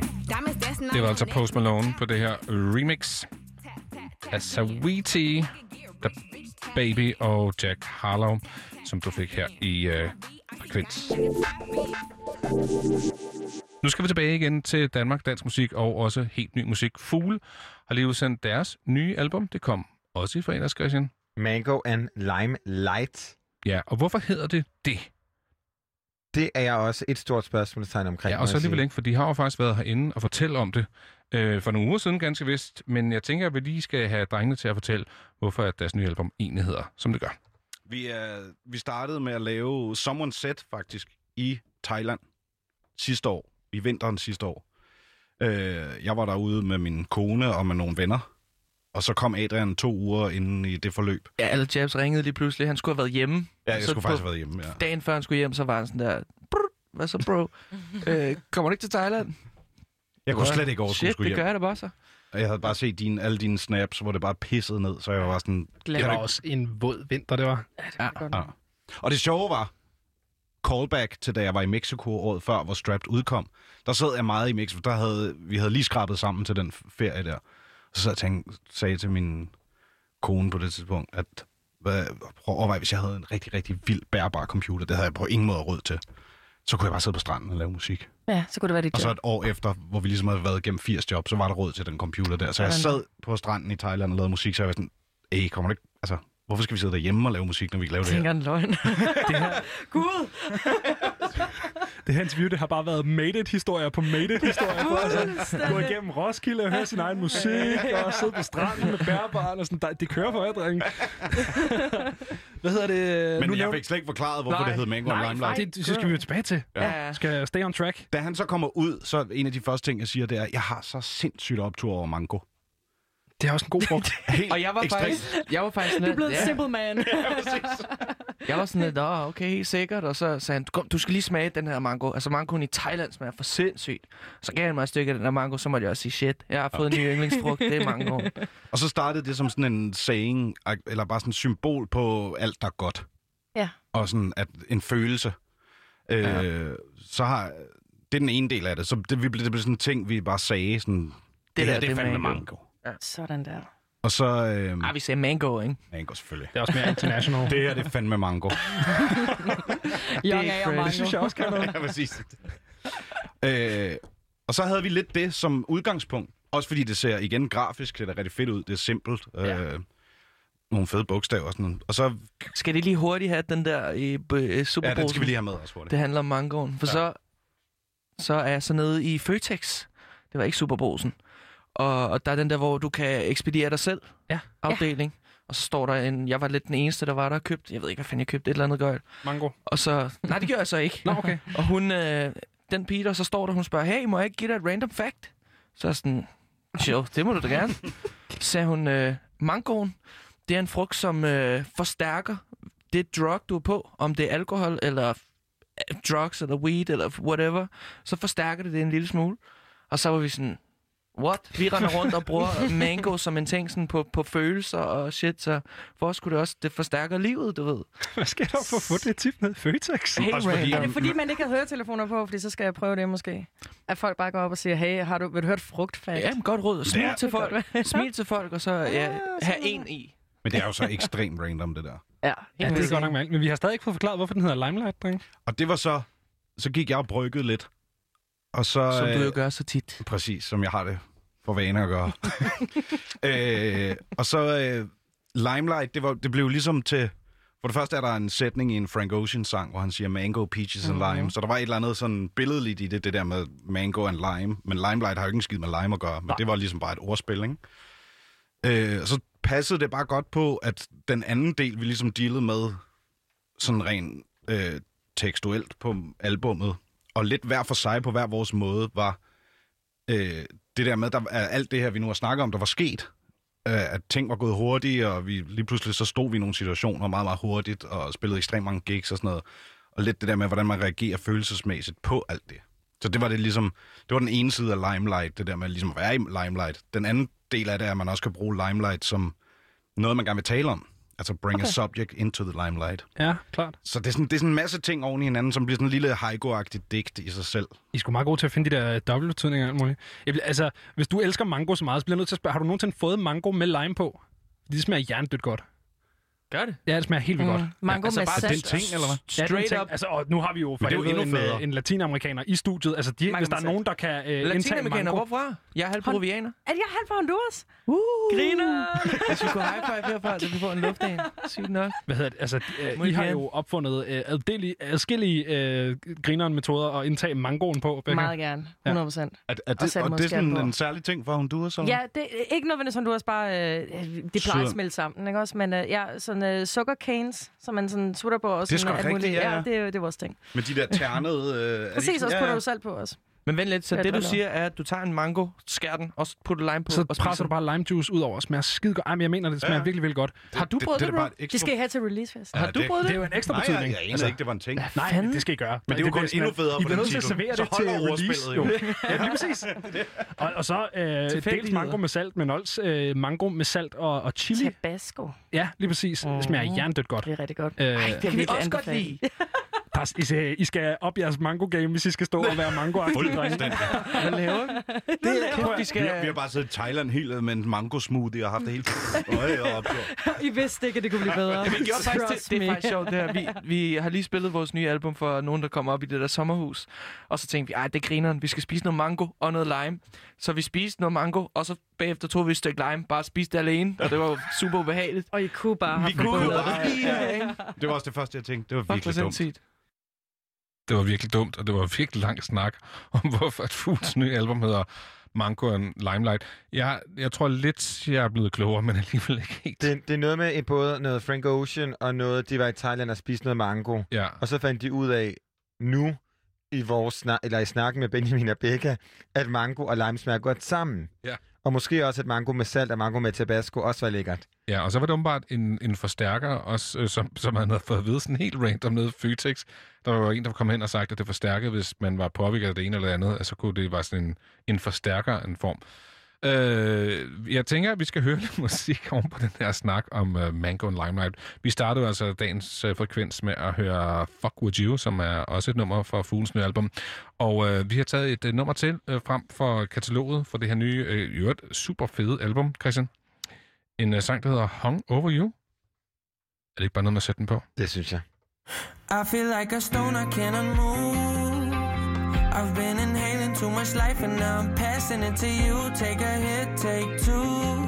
I'm so high, I think I'm feeling it for two, but are you feeling it too? Let me get a grip on you. I won't let you slip so soon, so drunk and I take a sip, take two, I'm wasted. Think I'm feeling it for two, but are you feeling it too? Let's take a trip to the moon. Skinny dip in the pool. Take a spacey whip cruise. If I bite your lip, yeah, you gon' hurt your lip. That's true. I'm so hung over you. I'm hung over you. I'm hung over you. I'm hung over you. I'm hung over you. I'm hung over you. I'm hung over you. I'm hung over you. Don't know about you,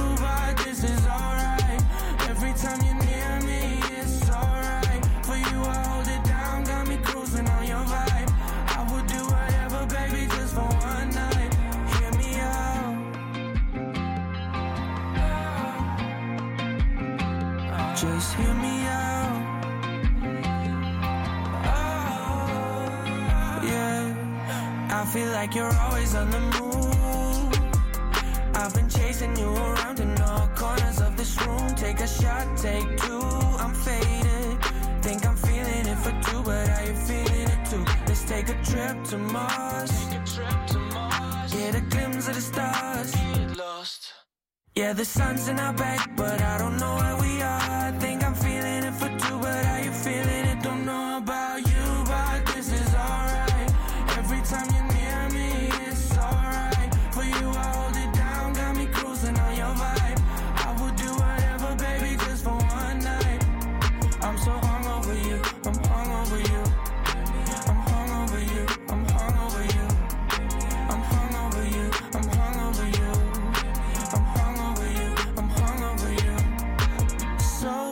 Is over you.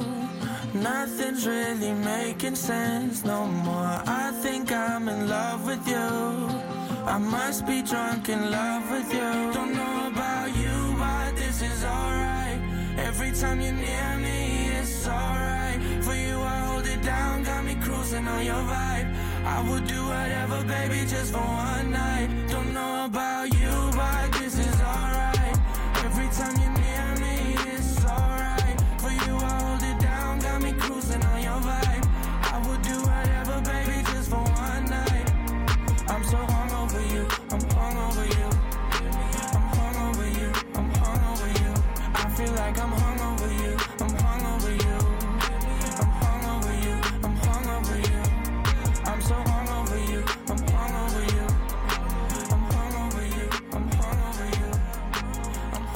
Her hørte du altså Fugle med Hung Over You fra det sprit nye fuglealbum, der altså hedder Mango and Limelight.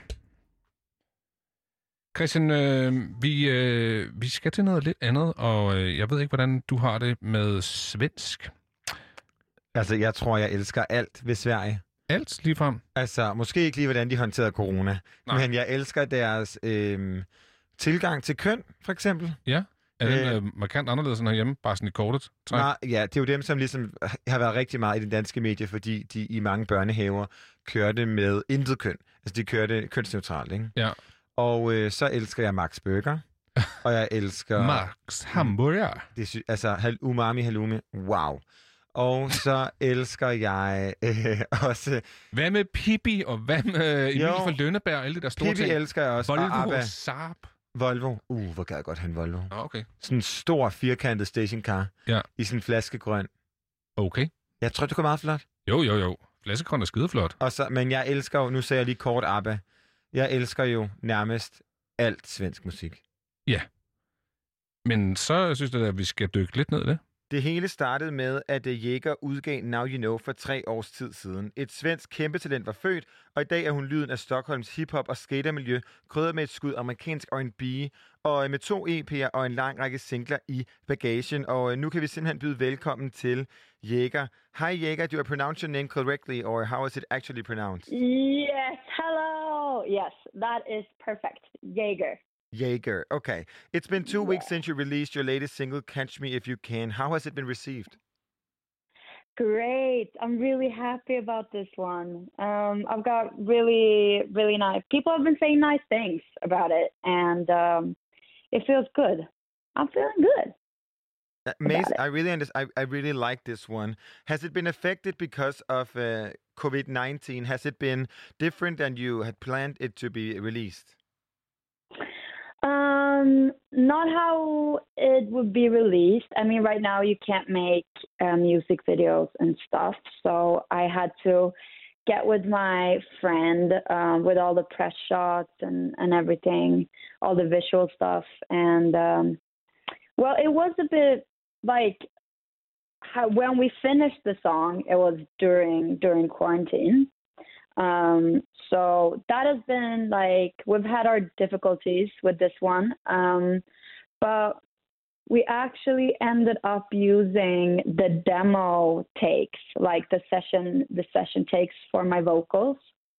Um, so it was a lot of feedback back and forth with um, production, but not as much with the vocals. So So we the- pretty much had everything in there from the from the first session actually. So the finished single is actually with your demo takes of the vocals. Yes. Wow. that is okay. true. And also, even though you had done other vocals, you chose that one. Why?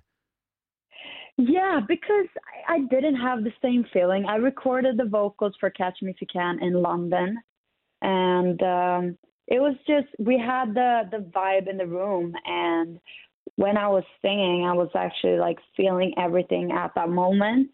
So it felt kind of. I, I tried to record new vocals. It took me like two days to record new vocals from home, and I was just like, "Nah, this is this is not it. This is not working for this song. This is not like giving what I want to communicate.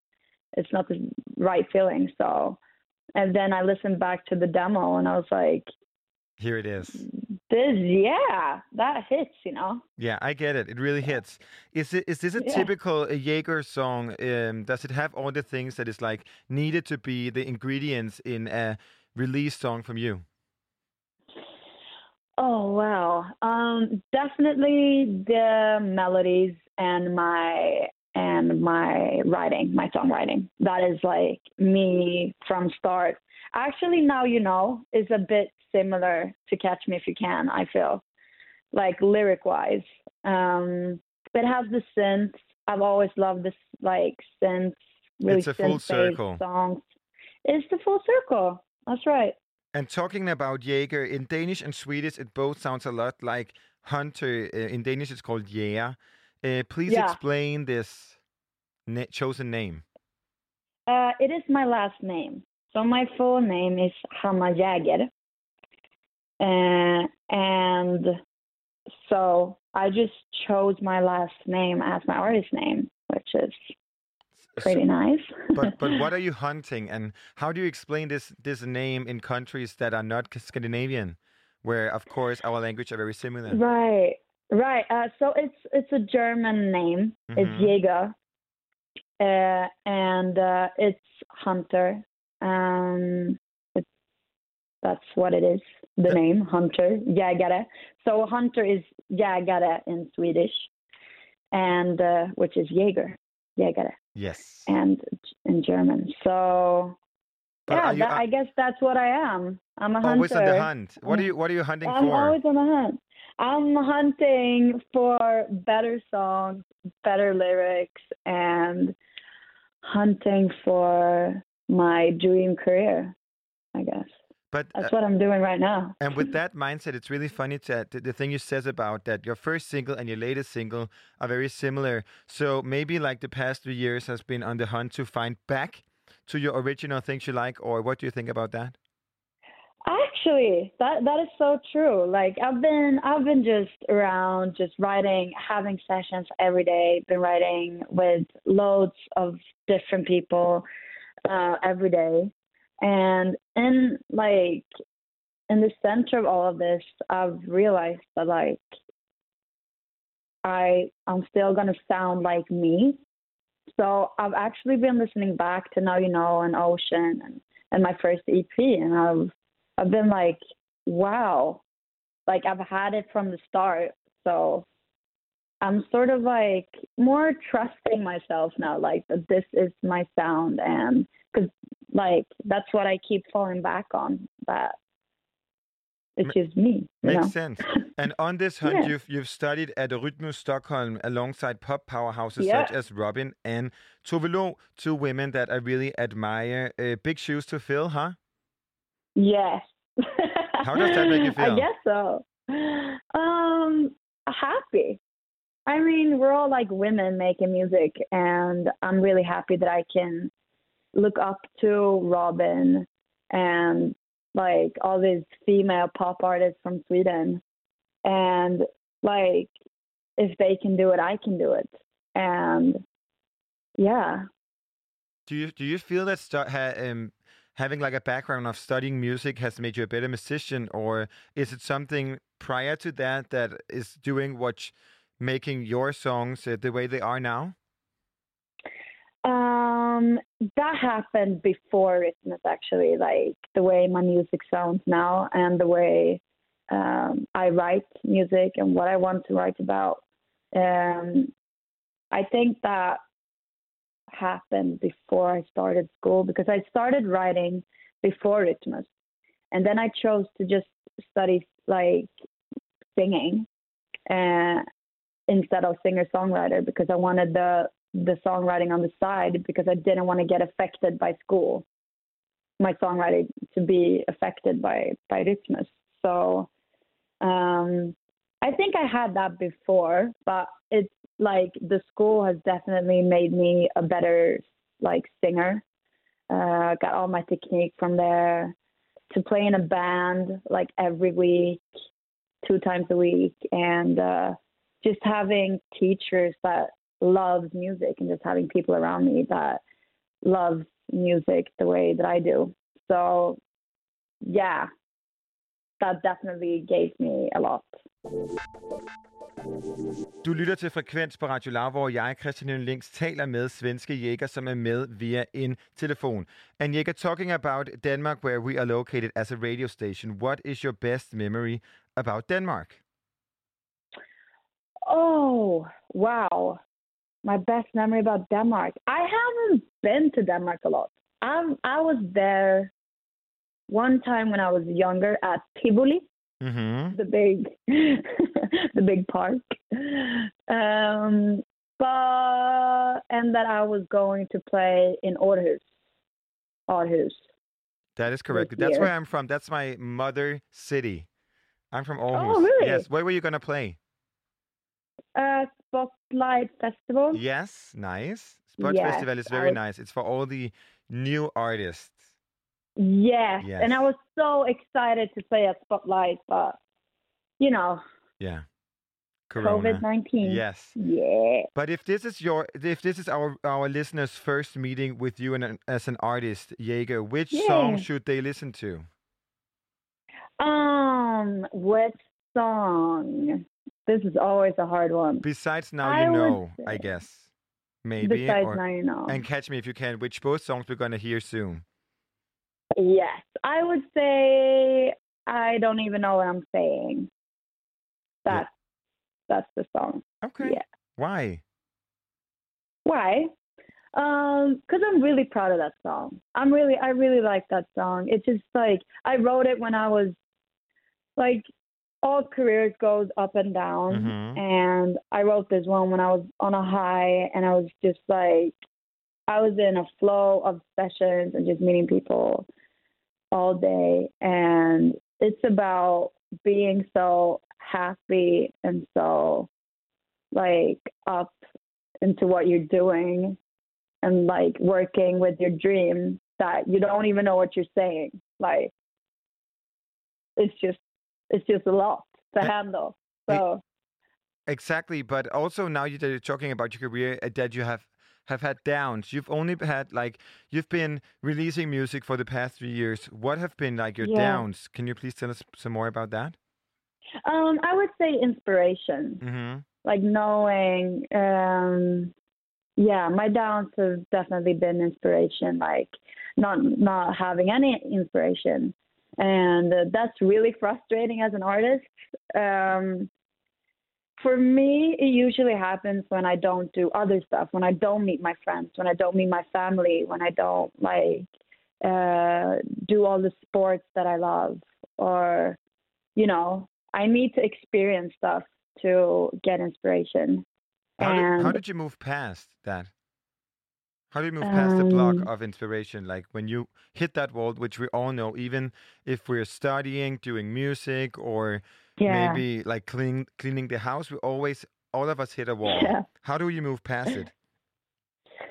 Well, I usually spend time with my friends, talk about how I feel, and listen. I usually listen back a lot to music that I used to listen to back in the Mhm. days, like your old albums, your the first album you bought, you know, that kind of stuff. Uh, that's what I usually do, and just like disconnect from all the music that is right now and just like look back at better days and realize that things aren't so bad. No. and things that Yeah. are proof of you having a great career is that your first single, Now You Know, which we're going to hear now, is the beginning, and then we're going to talk about it on the other side of it. So here is your first single from Yeah. Jaeger, Now You Know.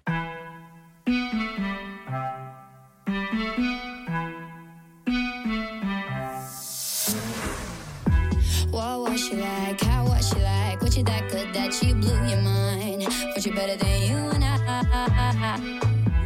What was she like? When you saw I was online? I heard you're a wreck, now you know. Your friends tell me you do it for sure.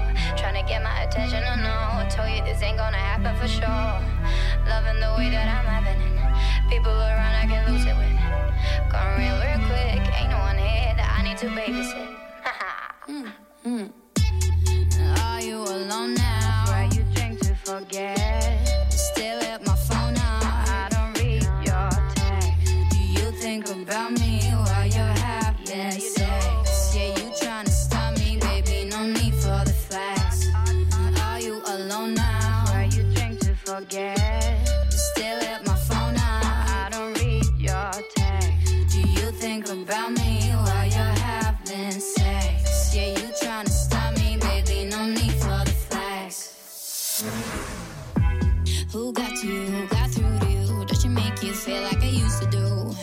Get your game on, get it, get it, get it.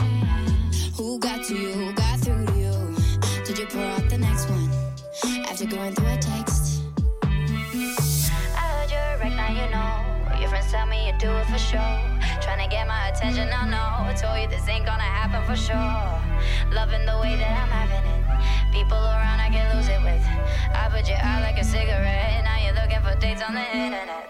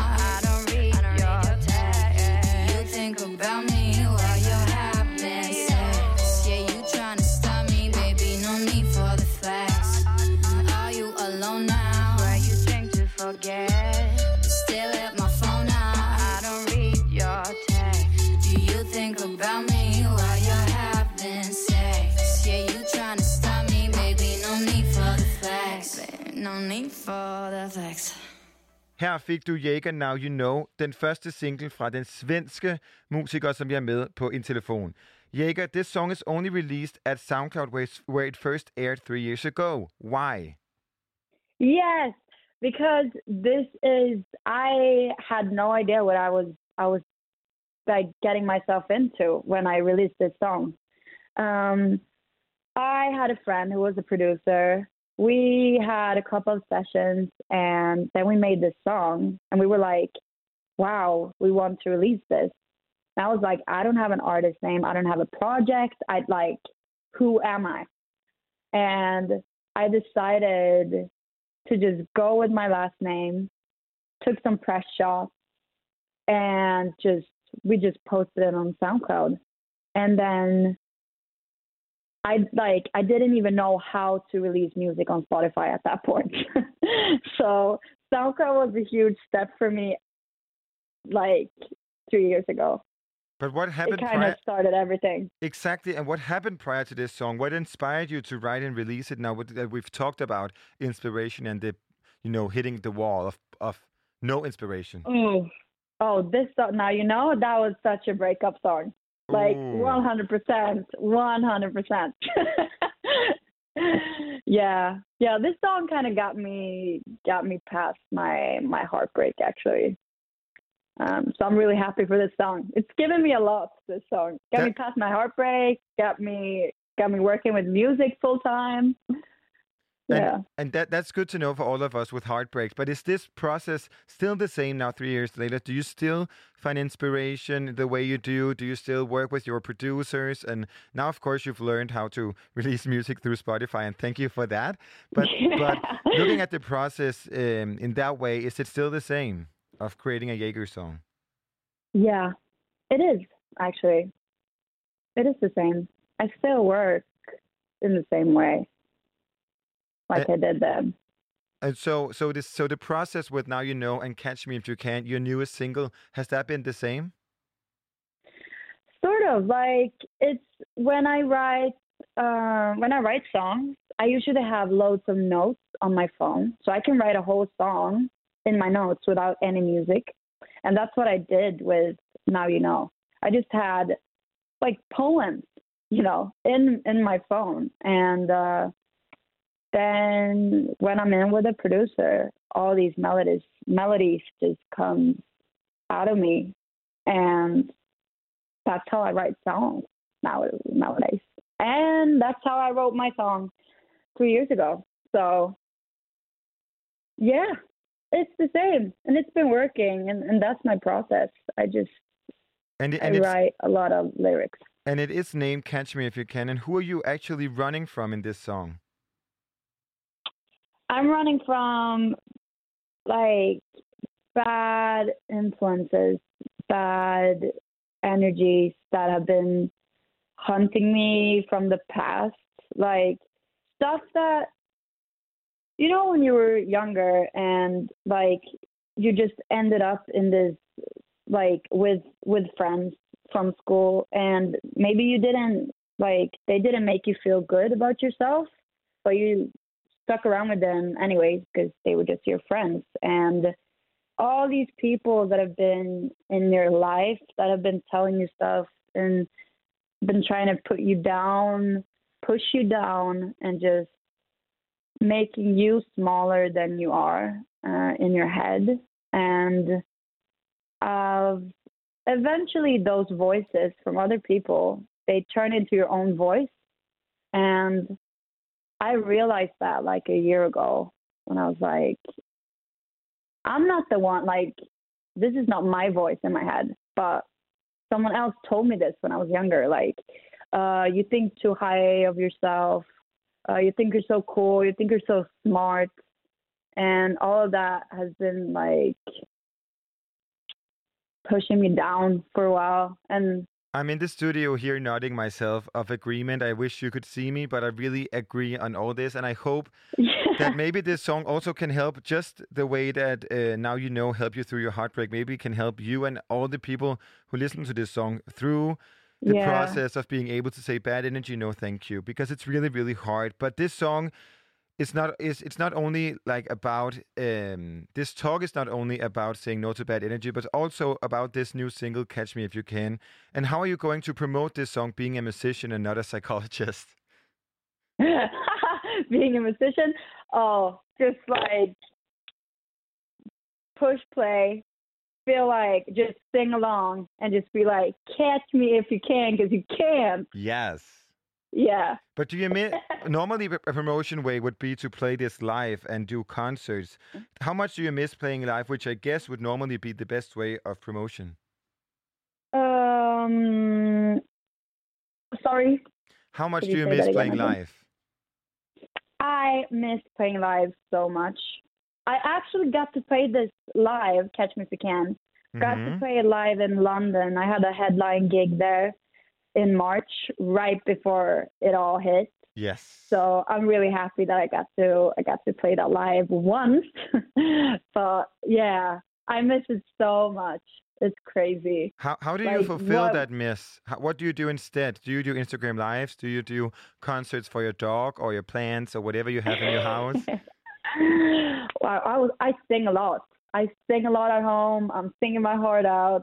Um, I I've done some Instagram lives. I'm doing like short clips of myself.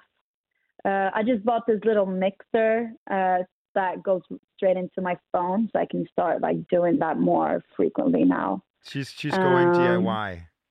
Yeah, you know, back to the roots. Always been DIY. But Jaeger, we're at the end of this interview, so I have one final question for you. Can you please introduce Yeah. your newest single, Catch Me If You Can, just the way you prefer, and in any language you prefer to do it? In any language. Okay. Go. Wow. Wait. uh, I- Uh, I'm gonna do it in Swedish. Jag heter Jäger. Här är min nya singel Catch Me If You Can och jag hoppas att den ger lika mycket boss-ass-energi som den ger mig. Jag hoppas att ni behöver höra den just nu. Woo! Woo!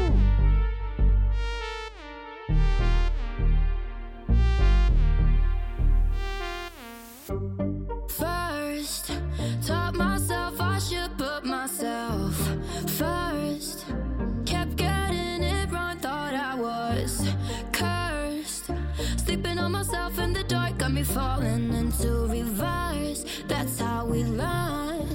They thought that I was New York, just thought that I'm LA. I wasn't me for too long. Now I'm living in a sunny state. Yeah, these days they're searching for me. Hey, how about you catch me off guard? Come and start the race with me. Now I'm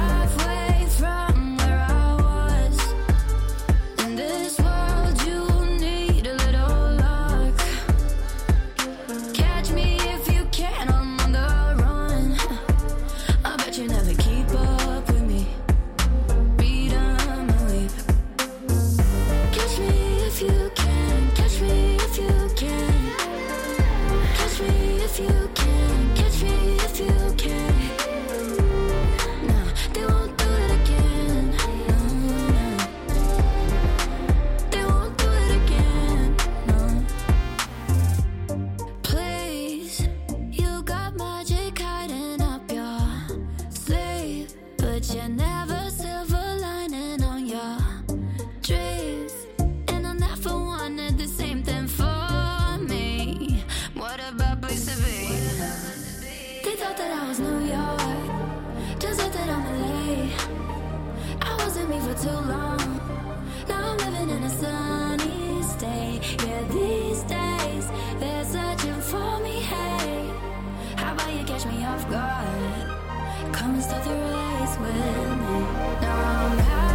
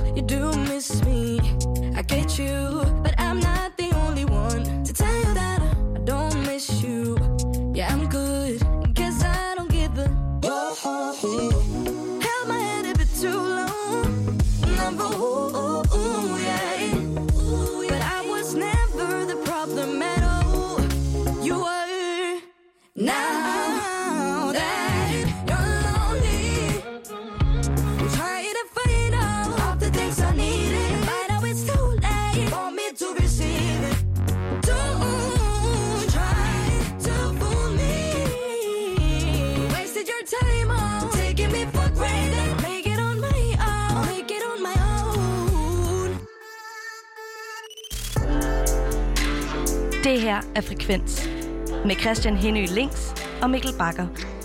Programmet, hvor vi lader musikken tale. Og lige før, der var det jo altså Megdes med hendes Lonely. Og Megdes, hun bliver jo vores næste gæst i det, vi kalder Grape Out Loud, som jo er de her uh, live sessions, vi holder inde i Grape House-studierne i uh, København. Uh, sidst, i sidste uge faktisk, altså, der havde vi jo fornemt besøg af First Flush, og før det, der har vi haft Sulka. Øh, og nu bliver det altså Megdes tid, uh, tur den 30. september, der glæder vi os vanvittigt meget til.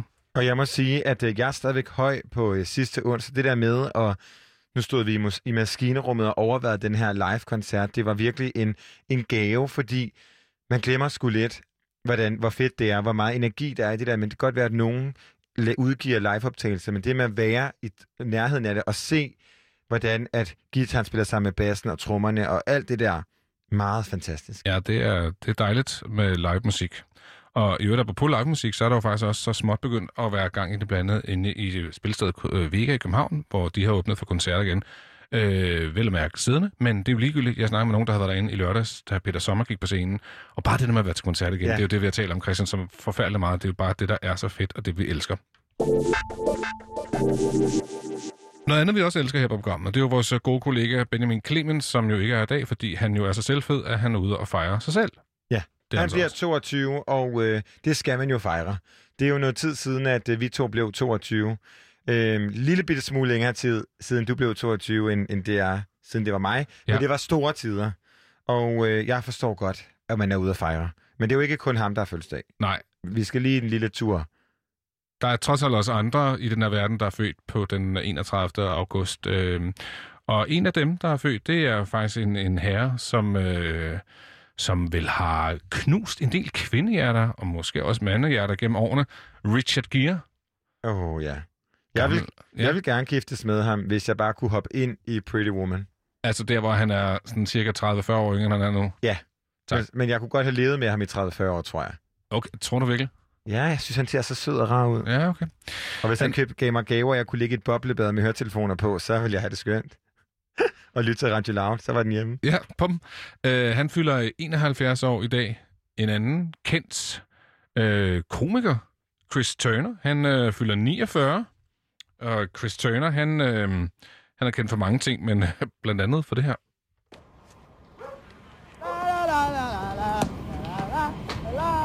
La. Smokey!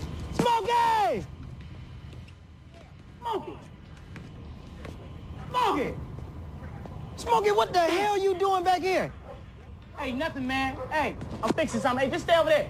But I thought you wanted me to wash your car. Hey, man, wash it later. Stay over there. Smokey, you know I ain't the smartest man in the world, but from over here, it look like you taking a shit. Ezel, get the hell on my back. Oh, look, let- let's smoke. You been eating corn, huh? Well, get the hell on my back. All right, man. All right, man. But look, between me and you, man, when you're done, I clean all that shit up for you for two dollars. Hey, he's there. What? You better not tell nobody, man. Man, I'm not, man. Keep it on the down low.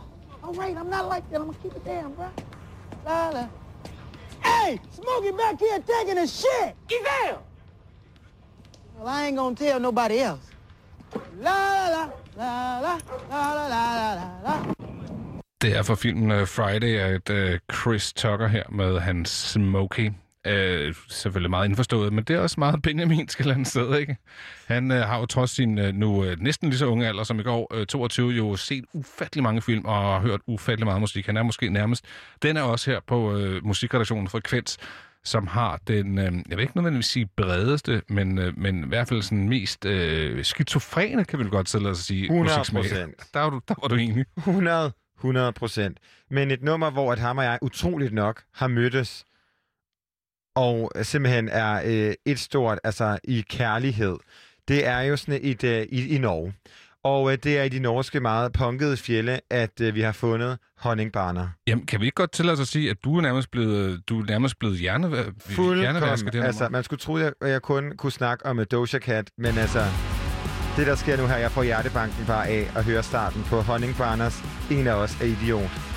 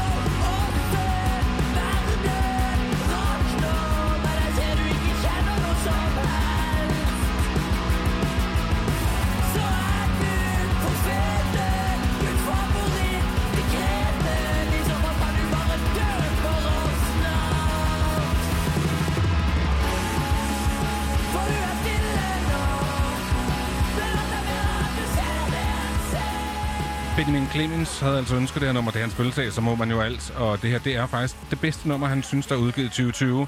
En af os er idiot. Her på Honning Barna, som han jo også har talt med for ganske nylig, det kan man høre på en af vores mange podcasts, som vi har udgivet på Frekvens.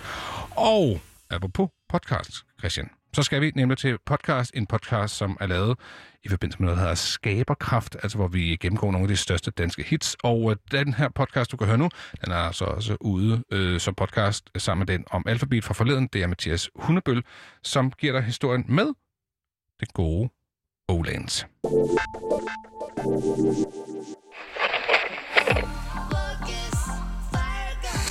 Thank you.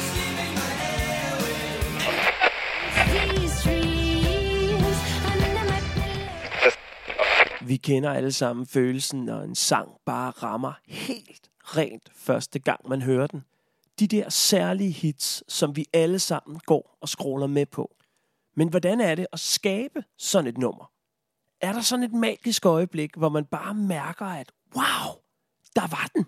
Eller opdager man det først lang tid efter, når det ligger nummer et på hitlisten eller kommer med i en film? Jeg har selv spillet musik og skrevet sange hele mit liv. Men jeg har sgu aldrig nailet den. I denne podcast møder jeg sangskriverne og folkene bag nogle af de største danske hits nogensinde. Og jeg har sat mig for, at vi skal med hele vejen bagom, for at finde ud af, hvordan de her kæmpe hits har fundet vej til alle os, der lytter med. Det her, det er skaberkraft. Det her er historien om Nana Øland Fabricius, bedre kendt som Oland, som drog til New York med kufferten fyldt af drømme og pussy idéer, og endte med at skrive en sang, der for evigt skulle ændre hendes liv. Has it been a day or a week as my eyes begin to close? En fortælling om at skabe musik, om at blive inspireret, og om at ture tro på sine idéer, uanset hvor vanvittige de end måtte være. See the eyes there in the dark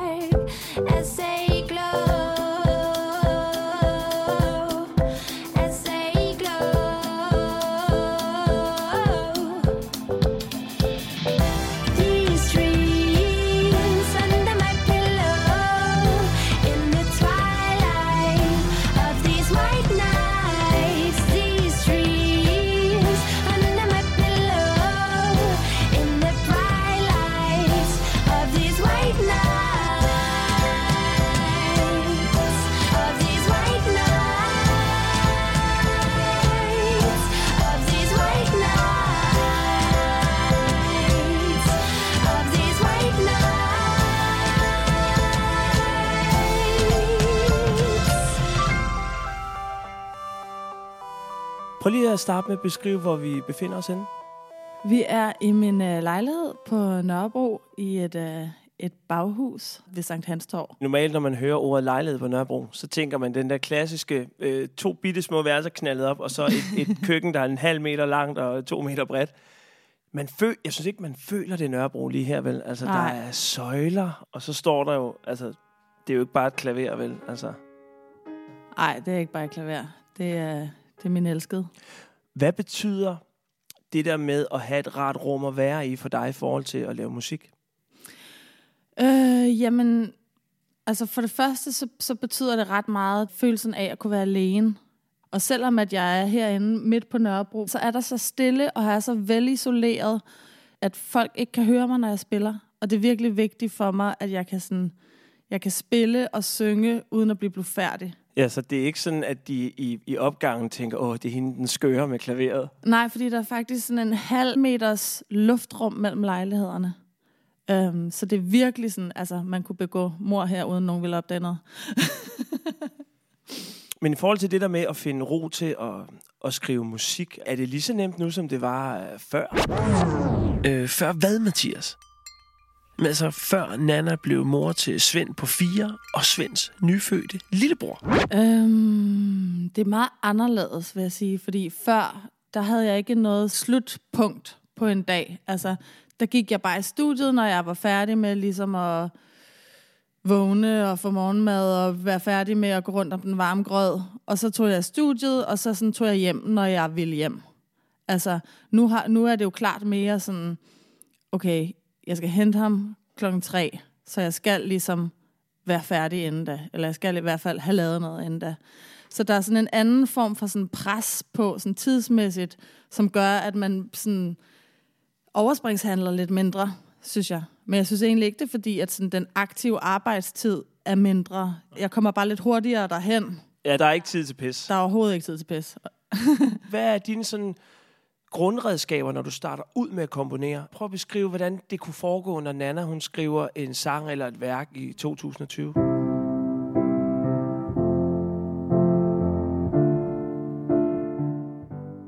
Det øh, kommer virkelig meget an på, hvad det er, øh, jeg skal til at lave, fordi det er meget forskellige processer, når jeg for eksempel sætter mig ned og skriver en sang til, til mig selv, altså som jeg, som jeg udgiver i eget navn. Det er sådan en helt anden proces, end hvis jeg for eksempel skal lave en hel aftens ballet. Lad os gemme øh, den klassiske komponist Nana til lidt senere, så lad os bare starte ud med Nana, der skriver sange. Mm. Hvordan fungerer det? Kan du give et eksempel?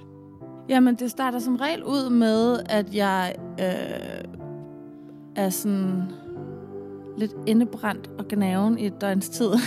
Og folk omkring det tænker, okay, der er noget på vej. ja, der er, der er noget på vej. Og man skal virkelig bære over med mig. Det starter altid med sådan en følelse af sådan frustration eller sådan et problem, som jeg ikke sådan... Jeg, jeg ved ikke helt, hvorfor jeg ikke er glad.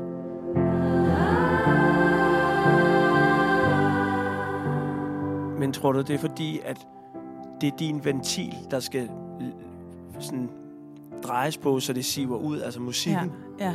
Altså den eneste måde, jeg kan komme ud med de her ting på, det er ved at sådan nå hen til et sted, hvor jeg kan få det ud gennem musikken. Altså fordi så det, det, det er meget lettere for mig. Jeg er, sådan, jeg er svært ved at tale om, hvordan jeg har det. Min kæreste, han spørger mig tit sådan, hvad tænker du på? Eller hvad har du? Hvordan har du det? Og så siger du, så lyt dog til min fucking tekster. Prøv lige at høre den her sang. Ej, Men så... hvordan starter det så? Altså, er du typen, der går og samler øh, ord og vendinger, eller er det mere melodierne? Eller? Altså, jeg når til sådan et punkt, hvor der er så meget undertryk, at jeg bare skal hen og sætte mig ved klaveret, uden at vide sådan præcis, hvad det er, der kommer ud, så er der bare så meget undertryk, at jeg ved, at når jeg sætter mig, så kommer der noget. Ja. Og jeg venter helt til sådan bristepunktet. Og så er det som regel sådan, det første, jeg gør på klaveret, det er ligesom det, der bliver den sang. Okay. Altså, så det er ikke sådan, jeg sidder og spiller rundt i 20 minutters tid og sådan finder frem til noget. Altså, det er som regel sådan, der, hvor jeg sætter fingrene, der starter den sang. Okay, så det, du, der er en klang der måske? Ja, altså sådan med det samme finder jeg faktisk noget. Jeg sidder aldrig og leder rundt. Altså, når jeg sidder og leder rundt, så bliver det aldrig en god sang. Okay. Nå, det er ret spændende. Men er det altid flylet, du starter ved? Som regel, ja.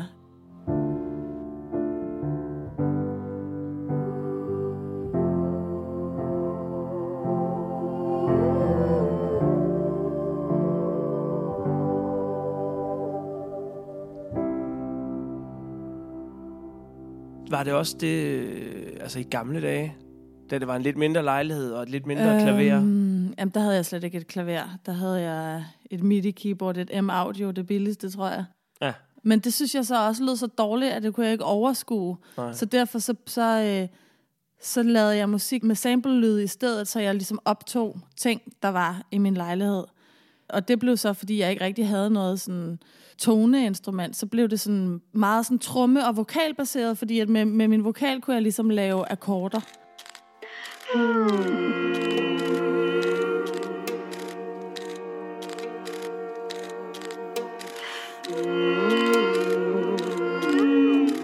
Ved at synge, øh, ja, synge lag, ikke?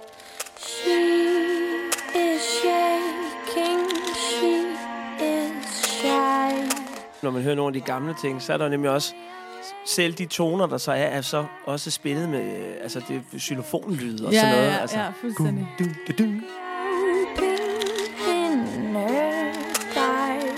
Meget sådan uvirtuose instrumenter i hvert fald. Jeg havde også lidt sådan en frygt for et instrument som et klaver. Det kan godt høres, hvis du er dårlig. Expectations make her Men nu er vi lidt tilbage ved, ved Nana version 1.0 måske. Så lad os lige hoppe tilbage, fordi det er jo ret sjovt. Og det kan være, at jeg husker forkert. Men i november 2008, der udgiver du jo Fauna. Ja. Og ved den sammenhæng, der var jeg vært på sådan et øh, eftermiddagsprogram på MTV, der hed Transistor. Hej og velkommen til en ny dejlig uge her i Transistor. Og du var i studiet til et øh, interview, og jeg kan huske, da du ankommer, fordi jeg havde gået og lyttet lidt på din, øh, på din første single, og tænkte, det var fandme spændende, det lød ikke som noget andet dansk musik, vi havde. Og det audition day. Ja. We can't dance no more when the jury gas pipe boom boom sings outside the door. We can't think no more when the beery based voice makes a judgment penetrate the walls. Og jeg fik at vide, at din pladeselskabsdame, der var med, at, at vi skulle vide, at du var lidt nervøs, for du havde aldrig lavet et interview på fjernsyn før. Og jeg kan Sjovt. huske under interviewet, at jeg kunne se, at dine ben de rystede. Er det rigtigt? Men man kunne ikke mærke det på dig. Altså, du, var, du var cool fra, fra livet op, ikke også? øhm, men, men der var du, hvad, 23 eller sådan noget? Ja, jeg været 23. Og der har du i virkeligheden kun spillet musik i et par år på det tidspunkt. Ja, max, vil jeg sige. So judge me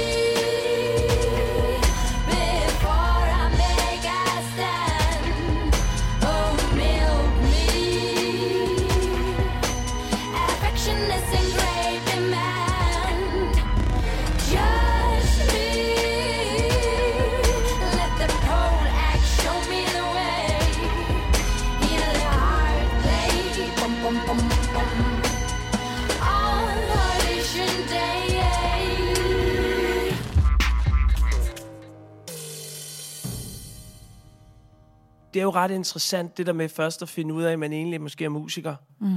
i starten af 20'erne. Ja, det er jo egentlig lidt sent.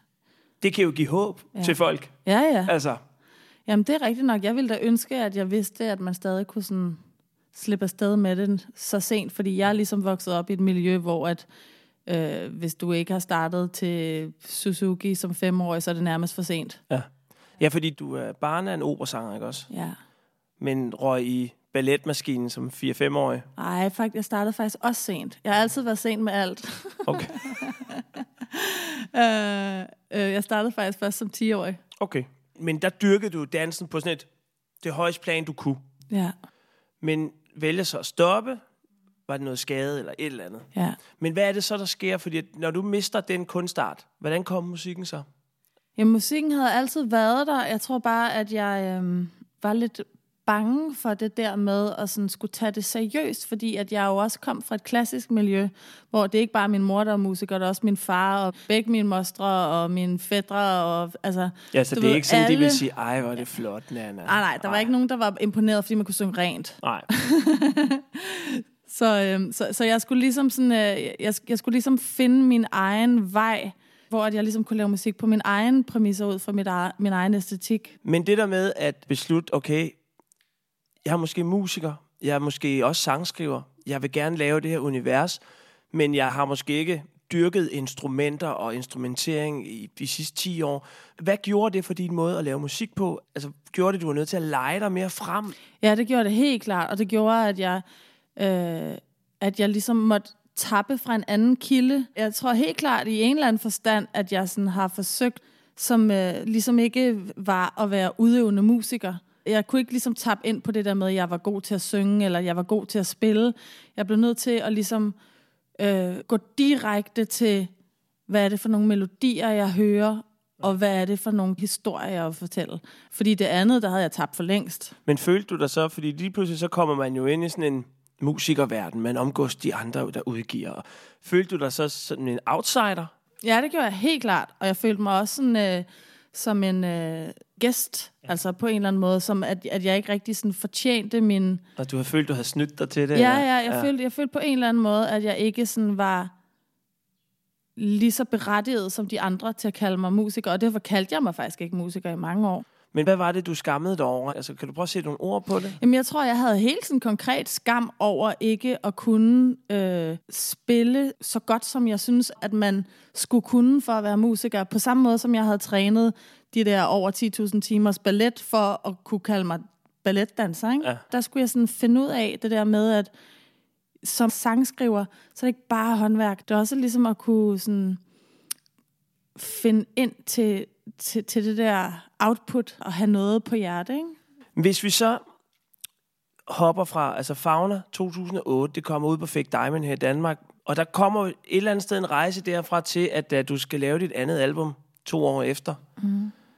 Så er det lige pludselig altså en helt anden scene, den skal ud på, den plade.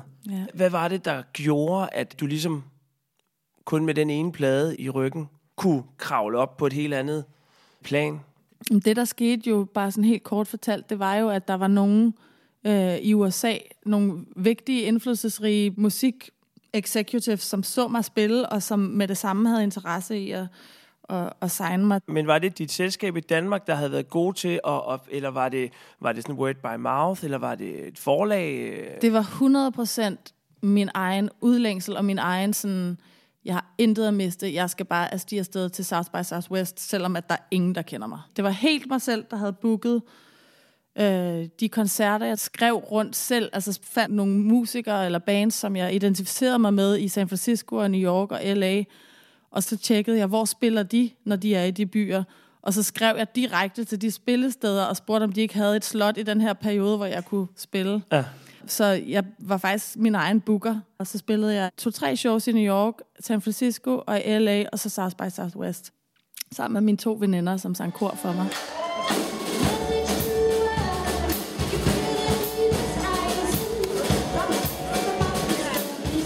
Altså, det var jo vidderligt vores første koncert i New York, hvor jeg spillede support for et eller andet band, som min veninde kendte, som vi havde fået lov til. Øh, så var der øh, to A&R's. Der var en fra Geffen, og der var en fra øh, Sony Epic.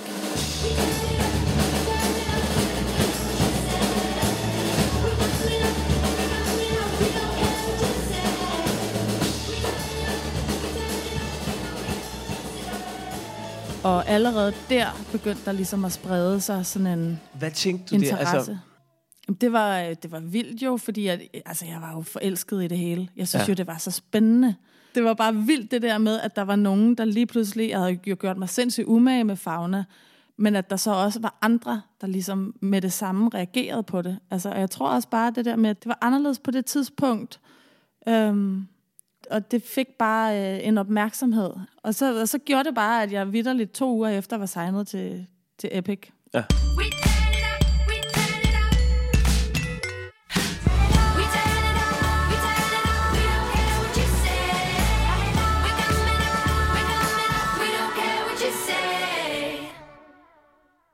var det et helt andet maskineri, du kom ind i der?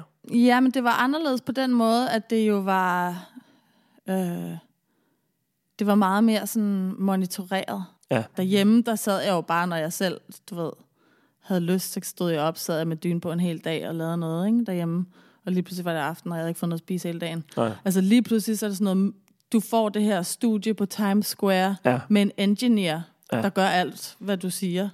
altså, det, Var du nervøs første gang, du skulle og tænke, okay, hvad hvis de opdager, at jeg Ja, er ja. fake? Fuldstændig. Jeg har haft mange år i min karriere, den der, åh oh, nej, hvornår opdager de, at jeg ikke kan noget som helst? Ja. Og den har jeg tit. Jeg har det også, når jeg ikke lige har skrevet en sang i en uges tid.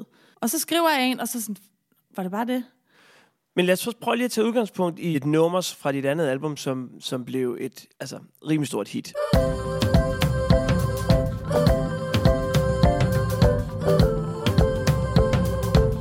White Nights, hvordan dukkede det nummer op? Altså, hvor... Kan du huske det? Jeg var flyttet til USA, øh, og de havde blogbooket det her studie til mig, som ikke var et billigt studie. Det var midt på Times Square. Has it been a day or a week? As my eyes begin to close, I am walking in my sleep.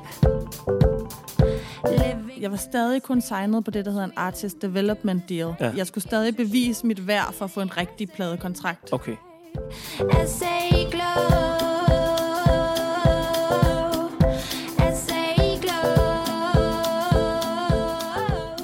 Og jeg tror, de gik og ventede og så, hvad skriver hun for nogle sange, hvad laver hun, når vi ikke siger noget? For de sagde ikke noget. Så du vidste, du blev overvåget, men du vidste ikke, hvad de kiggede efter? Og... Nej, lige præcis. Og jeg vidste ikke, hvornår at det var nok, eller det var godt. Så jeg skrev i hvert fald en sang om dagen i sådan en måneds tid. Ikke? Men lod de dig være alene med det, eller sendte de forskellige s- sangskrivere ind til dig? I starten var det meget sådan de samme engineers, og der var også en producer fra London, som var lidt på den samme tur i USA, hvor han også sådan lidt blev testet og holdt øje med og sådan noget, og så parrede de også.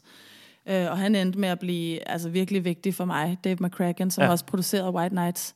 Og det var ham, jeg var i studie med sådan en dag, hvor jeg bare havde skrevet altså 20 sange.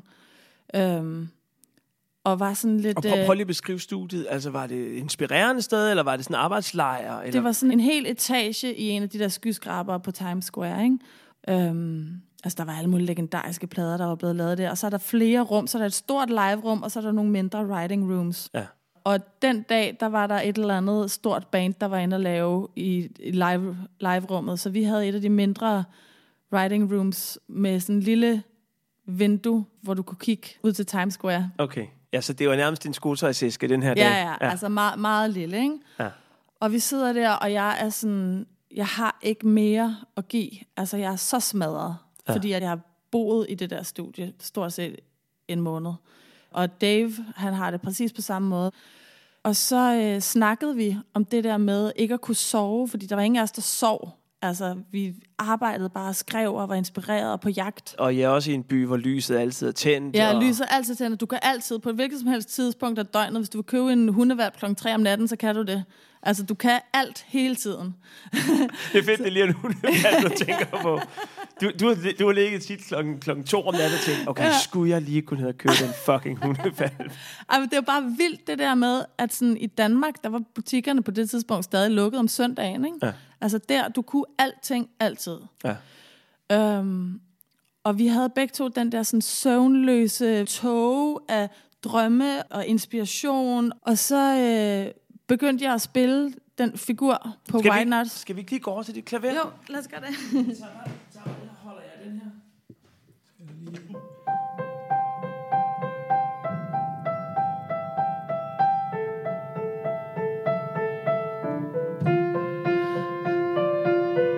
Ja, det var ligesom sådan omkvædet, ikke? Ja. Så begyndte jeg at spille det, og så spillede jeg den her figur som det næste. Og jeg sad bare sådan og... Og jeg sad bare og ikke rigtig ville noget med det. Jeg spillede det bare, og så Dave med det så... Det er sådan lidt barok i det på en eller anden Ja, ja sådan lidt cembalo-agtigt. Um, og det sjove, at Dave, han, sådan, han er meget passioneret. Så han far op af sofaen. Oh, that's good! Han er sådan fra Northern uh, England, ikke? That's amazing. It's amazing. og, så, øh, og så begynder jeg at synge bare sådan et eller andet uge, som lyder som om, altså jeg, jeg, jeg synger These dreams under my pillow In the twilight of this white night Og bare sådan helt stille og roligt, sådan blødt, som jeg gjorde der, ikke? Og så var han sagde sådan, Did you say under my pillow? og så sådan, ja, yeah, these dreams under my pillow. og så var det sådan, gud ja, det var da det, jeg sang. Det var bare sådan, det gav mening.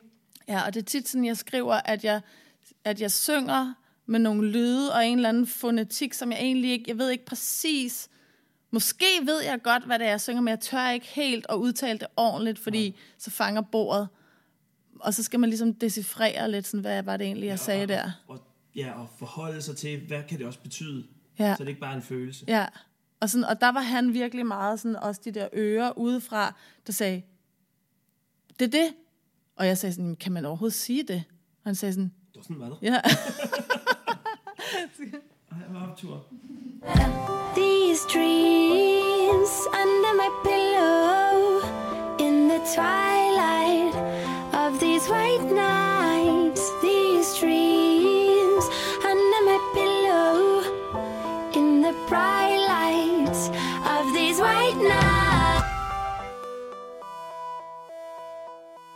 Så har I ligesom nogle elementer der. Og hvad bliver der så gjort ved det? Fordi det er jo i virkeligheden bare en skitse af ingenting, Ja. det her. Men det, der så skete der, det var, at vi vidste begge to med det samme, at det der, det var det, vi følte begge to. Ja. Der var ikke skrevet mere end det der. Så var jeg sådan, jeg hører med rembager. Øh, og så gik Dave med det samme i gang med at, at, at programmere noget med remba-rolle, der lavede den figur, dang, dang, dang, dang, dang, dang, dang, den rolle, mens jeg gik i gang med at skrive teksten og melodien. Ja. Så det var sådan en...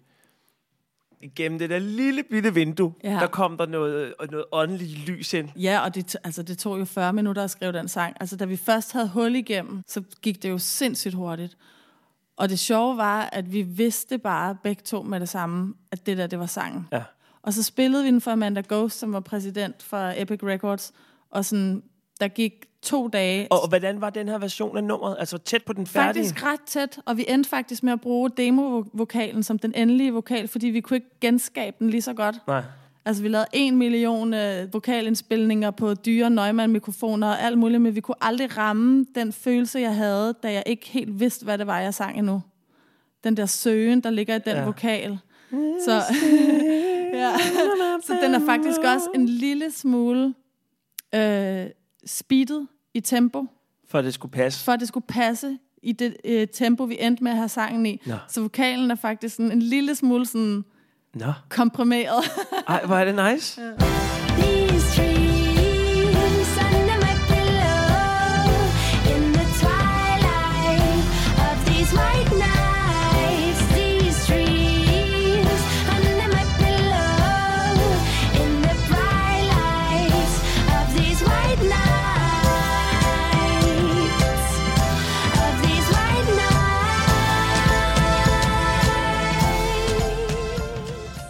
Hvordan reagerede hun så?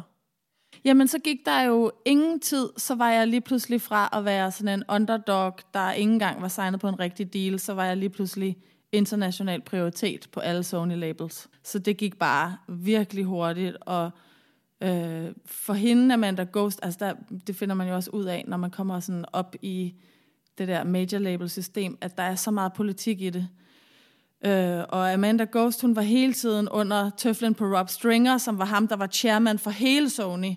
Og endelig blev han overbevist om, at hendes lille projekt med en eller anden ukendt dansker, det kunne være noget. Okay, ja, så hun fik også, der fik hun sit argument for, at hun havde brugt At hun havde penge. signet mig. Ja. ja. og brugt altså, en måneds studiepenge på, at jeg havde siddet der hver dag. Ikke? Når du hører den sang i dag, øh, hvad synes du så selv er altså x-faktoren på det, eller hvad vi kan kalde det? På en eller anden måde er den så... Øh, den har virkelig sit eget univers, synes jeg, og jeg har heller ikke selv kunne genskabe præcis det siden. Altså, det er som om, at alting i den sang konkurrerer om at komme hurtigst frem. Den er ikke grounded på nogen måde. Den har den der opdrift, øh, både i vokal og trommer og klaver. Det hele, det vil bare sådan frem. Det skubber, skubber, skubber, Ja. skubber. Bare sådan sindssyg restløshed, som er sådan ret... Øh, magisk, som man aldrig ligesom... Det vil ikke være logisk egentlig at spille på den måde. Der vil man grounde ting meget mere, finde et groove. Men det hele bare sådan løber derud af. Det synes jeg i hvert fald er noget, der sådan sonisk gør den ret speciel, fordi den ikke er grounded. Der er heller ikke rigtig bass og sådan noget. Når man sådan hører dine ting igennem, både nye og gamle, så er der jo altid drysset alle mulige lidt sådan pussy ting mm. i tingene, hvor man tænker, Hov, hvad fanden var det, jeg hørte der? Mm. Hvad er der af, af de her sådan skøre sider af Nana på White Nights? Øhm, der er masser af ting, fordi ting var jo ligesom det, vi havde i det der lille studie. Så det var sådan noget med at stå og sådan risse på jakken sådan her, for ja. At lave en shakerlyd. Og så var der jo igen meget kor, både uh, alle de der ting.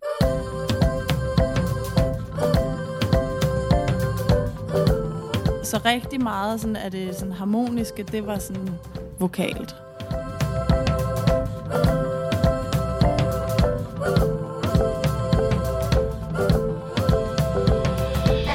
Tror du, at det der mod til faktisk at stå på Times Square i et fucking dyrt studie, mm. og så tænke, vi skal bruge en shaker. Hov, jeg laver den lige her.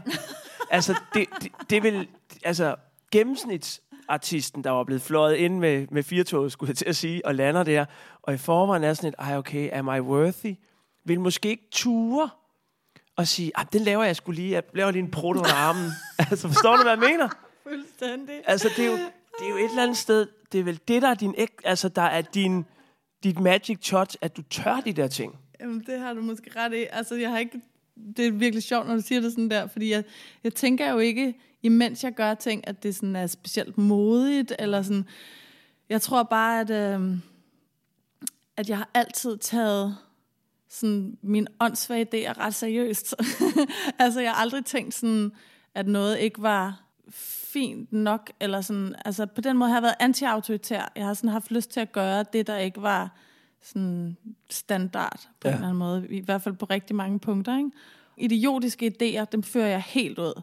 Altså hvor andre vil sige sådan, "Ah, okay, det er, det er en sjov joke, men i stedet for at lave det af papmaché, så lad os få bygget det af metal, ikke? Ja. så det holder. Ja. Altså der har jeg sådan, jeg har ikke noget behov for, at ting skal holde. Nej. Det skal bare, Det skal bruges nu. ja, og det skal være sjovt.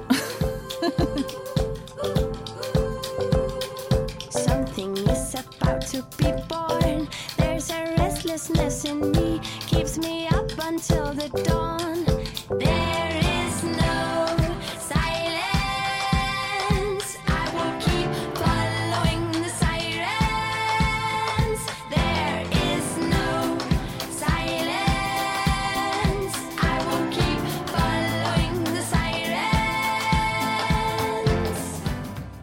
Men hvis vi så lige skal tage fat i, fordi nu har vi et færdigt nummer, og baglandet synes, det er mega fedt.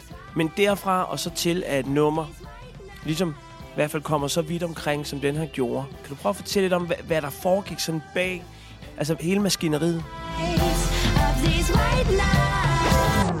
Jamen, øhm, det der så skete, ikke, og som jo også apropos det her med, at jeg, at jeg gør ting sådan ukonventionelt, øhm, det har også altid været, været det store dilemma i alt, jeg laver, fordi at min logik ikke nødvendigvis er andres logik. Nej. Og det er noget af det, som har været sværest for mig i min, altså som musiker, at sådan kæmpe med, fordi folk har troet på det til dels.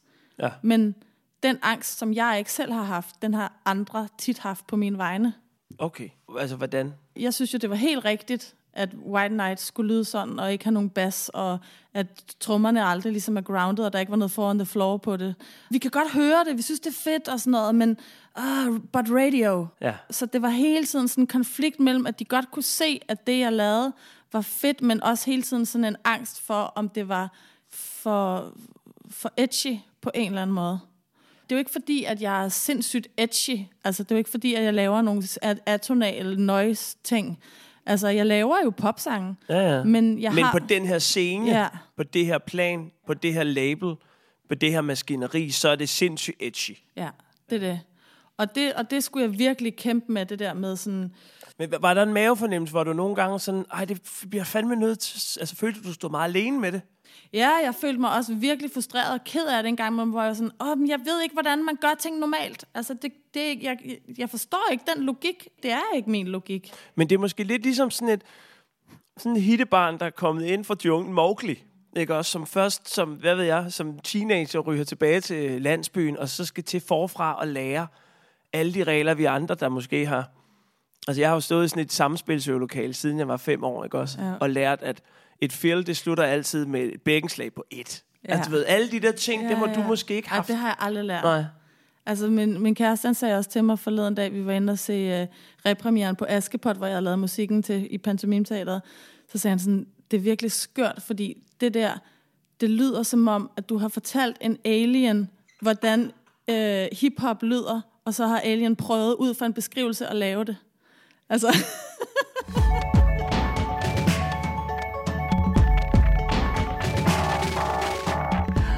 Og når du sådan har tænkt, okay, at roser han mig lige nu? Eller er det en meget sofistikeret sviner? Jeg, jeg, jeg var jo enig. Jeg kunne jo godt høre, at det var sådan... Det, det, det kommer fra et, fra et helt, igennem et helt andet filter, det der.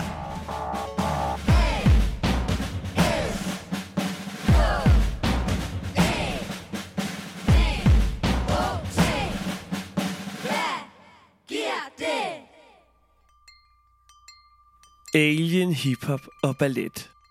Og de klassiske kompositioner kommer vi tilbage til. Men først har vi lige en popbasker, som skal ud over stepperne. Og det kom White Nights og resten af Olands selvbetitlede andet album i den grad. Det anerkendte amerikanske musikmagasin Billboard skrev sort på hvidt. 25-årige Nana har muligvis lavet årets bedste eksperimentale popalbum. Musikken er en rejse gennem en overnaturlig skov, befolket af forførende væsner og skramlede trommemaskiner.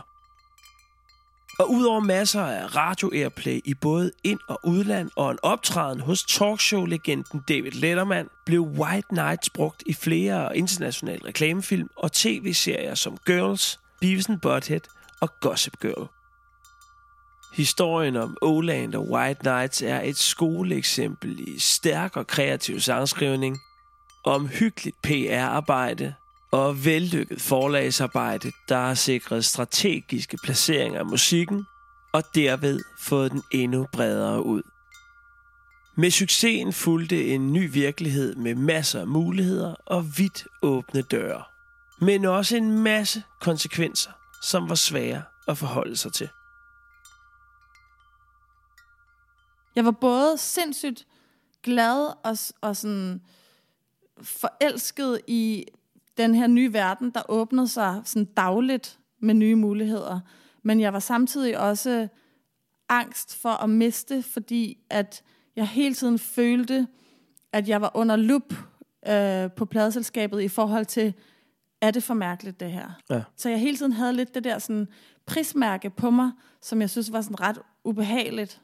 Øhm, men så blev der sindssygt meget sådan noget, hvad er den strategisk rigtige næste single, og hvad gør vi herfra, og to års planer, og ditten og datten, og du skal ende her, og du skal gøre sådan og sådan, og du skal gå til middag med ham her. Og der var meget sådan noget, du skal gå til middag med ham her. Og, oh. ja, og det var altså lidt hårdt, ja. fordi jeg er ikke blevet musiker for at gå til middag med rige mænd. Altså. øh, så det var, det var sindssygt underligt. Jeg tror måske problemet var, at de kunne alle sammen høre det, men de havde ikke stået med en som mig. De kunne ikke rigtig bare gøre det, de plejede. De blev nødt til at tænke anderledes. De blev lige pludselig nødt til at tænke i designverdenen, modeverdenen. Altså, Ja. at det var dem, jeg skulle ind igennem. Altså, i stedet for NME, så skal vi have dig i Vogue. Ja, præcis. Lige pludselig skulle jeg alt muligt andet, og blev sådan meget, øh, kom meget ind i modeverdenen i, i, i USA.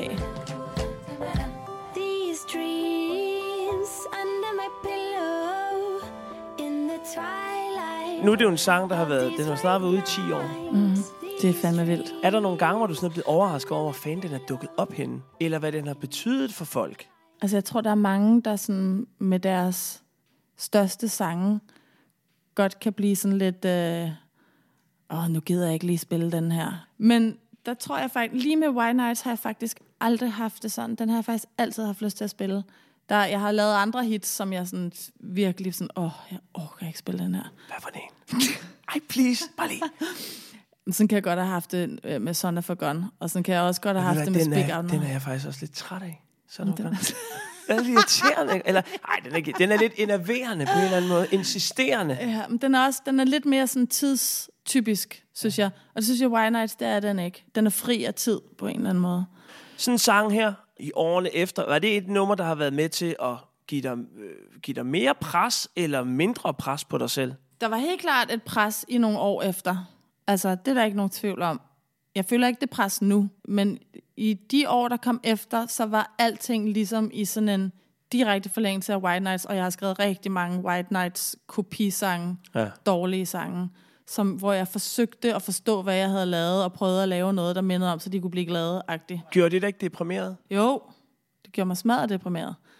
Øhm, og, og det holdt jeg jo så også op med at, at ligesom forstå, okay, jeg bliver nødt til at kappe navlestrengen til den sang, og så bliver jeg nødt til at tage udgangspunkt i, hvor er jeg nu?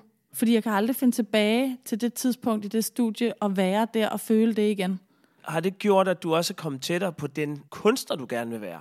Ja, altså jeg, jeg føler i hvert fald, at jeg er den kunstner, jeg er. Altså, at jeg ikke sådan sætter spørgsmålstegn ved det længere. Men hvis man ligesom skal øh, dykke lidt ned i, at jamen, der er de her albums, der er de her værker, du har lavet øh, som Oland. Men så er der jo også kommet en side af dit virke, hvor du laver lidt større sådan, bestillingskompositioner. Vil du prøve at fortælle lidt om, hvordan det startede? Altså, jeg tror første gang, at jeg fik sådan betroet en opgave på den måde, det var med Askepot i Tivoli øh, for fire år siden.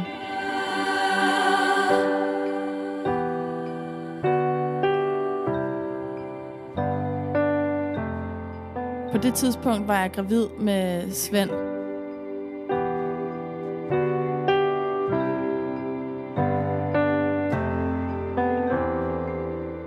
den orkestrale lyd, den klassiske lyd, selvom jeg bruger den på andre måder, så har den været mit øh, udgangspunkt i livet, for det er der, jeg kommer fra. Så derfor har jeg altid søgt derhen. Men hvad giver de opgaver dig så? Der er vel også en stolthed forbundet med at få lov at lave noget til pigekoret? Eller? Mm-hmm. Jamen, de opgaver, de, de gav mig ligesom en mulighed for at være nørdet, sådan som jeg jo i virkeligheden er. Altså, at jeg ikke skulle tænke i, kan det sælges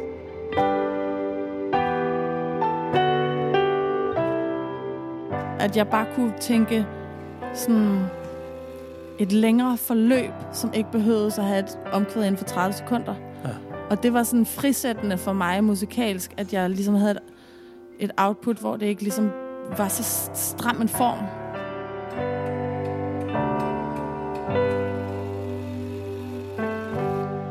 Efter Askepot, så lavede jeg jo så Snedronning, som var en helaftensballet, og som var med et live-orkester, ikke? Så det var jo Hvordan var det? Jamen, det var jo en sværvægt, der sammenlignet med, hvad jeg havde lavet før. Og det var sådan første gang, jeg rigtig kunne prøve kræfter af, og sådan se, om det kunne bære eller briste.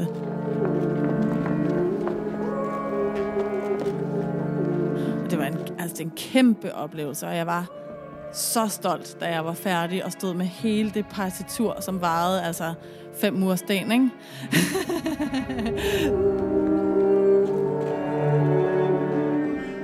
det er sådan en af de ting, som jeg virkelig føler mig taknemmelig over, at jeg har fået lov at opleve i mit liv. Ikke?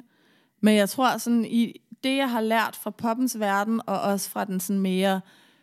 Fordi jeg laver jo ikke klassisk musik i klassisk forstand, men jeg bruger mange af de redskaber, når jeg laver for eksempel balletmusik. Og der tror jeg også, det var vigtigt for mig bare at tænke, nu skal jeg ikke prøve at være Tchaikovsky. Jeg er blevet hyret, fordi at de kan lide det, jeg laver.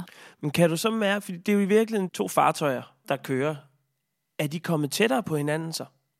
Helt klart. Altså det, og der føler jeg jo i mit seneste album, uh, Family Tree, at jeg forener de to verdener ret meget. Kan du give et eksempel på et nummer, hvor det sådan ligesom skinner igennem? Mm-hmm. Jamen, det kunne for eksempel være Open, bare lige for at komme med et eksempel på en sang, som jeg synes virkelig er en stærk popsang, faktisk, sådan i, i sangskrivningen. Men hvor at hele sådan formen omkring det er meget mere luftig og orkestral. It's just the way it is. So many lives are lived, so many layers more. You're peeling off. You're unafraid and curious. You're honest, you are generous. Oh, you let the moon shine in. But I can't break out of my thoughts. Og hvis vi så lige skal slutte af igen med, med, med White Nights. Når du hører den i dag, hvad tænker du så? Øh, tænker jeg mest af alt bare sådan, tak til dig, White Nights. Fedt. Tak for snakken. Selv tak. Hvis du kan lide det, du hører, så giv os nogle stjerner og en anmeldelse i din podcast-app. Og skriv endelig, hvis du har et bud på, hvilket hit vi skal dykke ned i næste gang. Skaberkraft er en podcast sponsoreret af musikforlæggerne og Koda Kultur. I redaktionen sidder Mathias Hundebøl, Johannes Dybke Andersen og Christian Goldbach. Skaberkraft produceres af Homeland og udgives af Radio Loud. Woo! Det var det. Vi ses.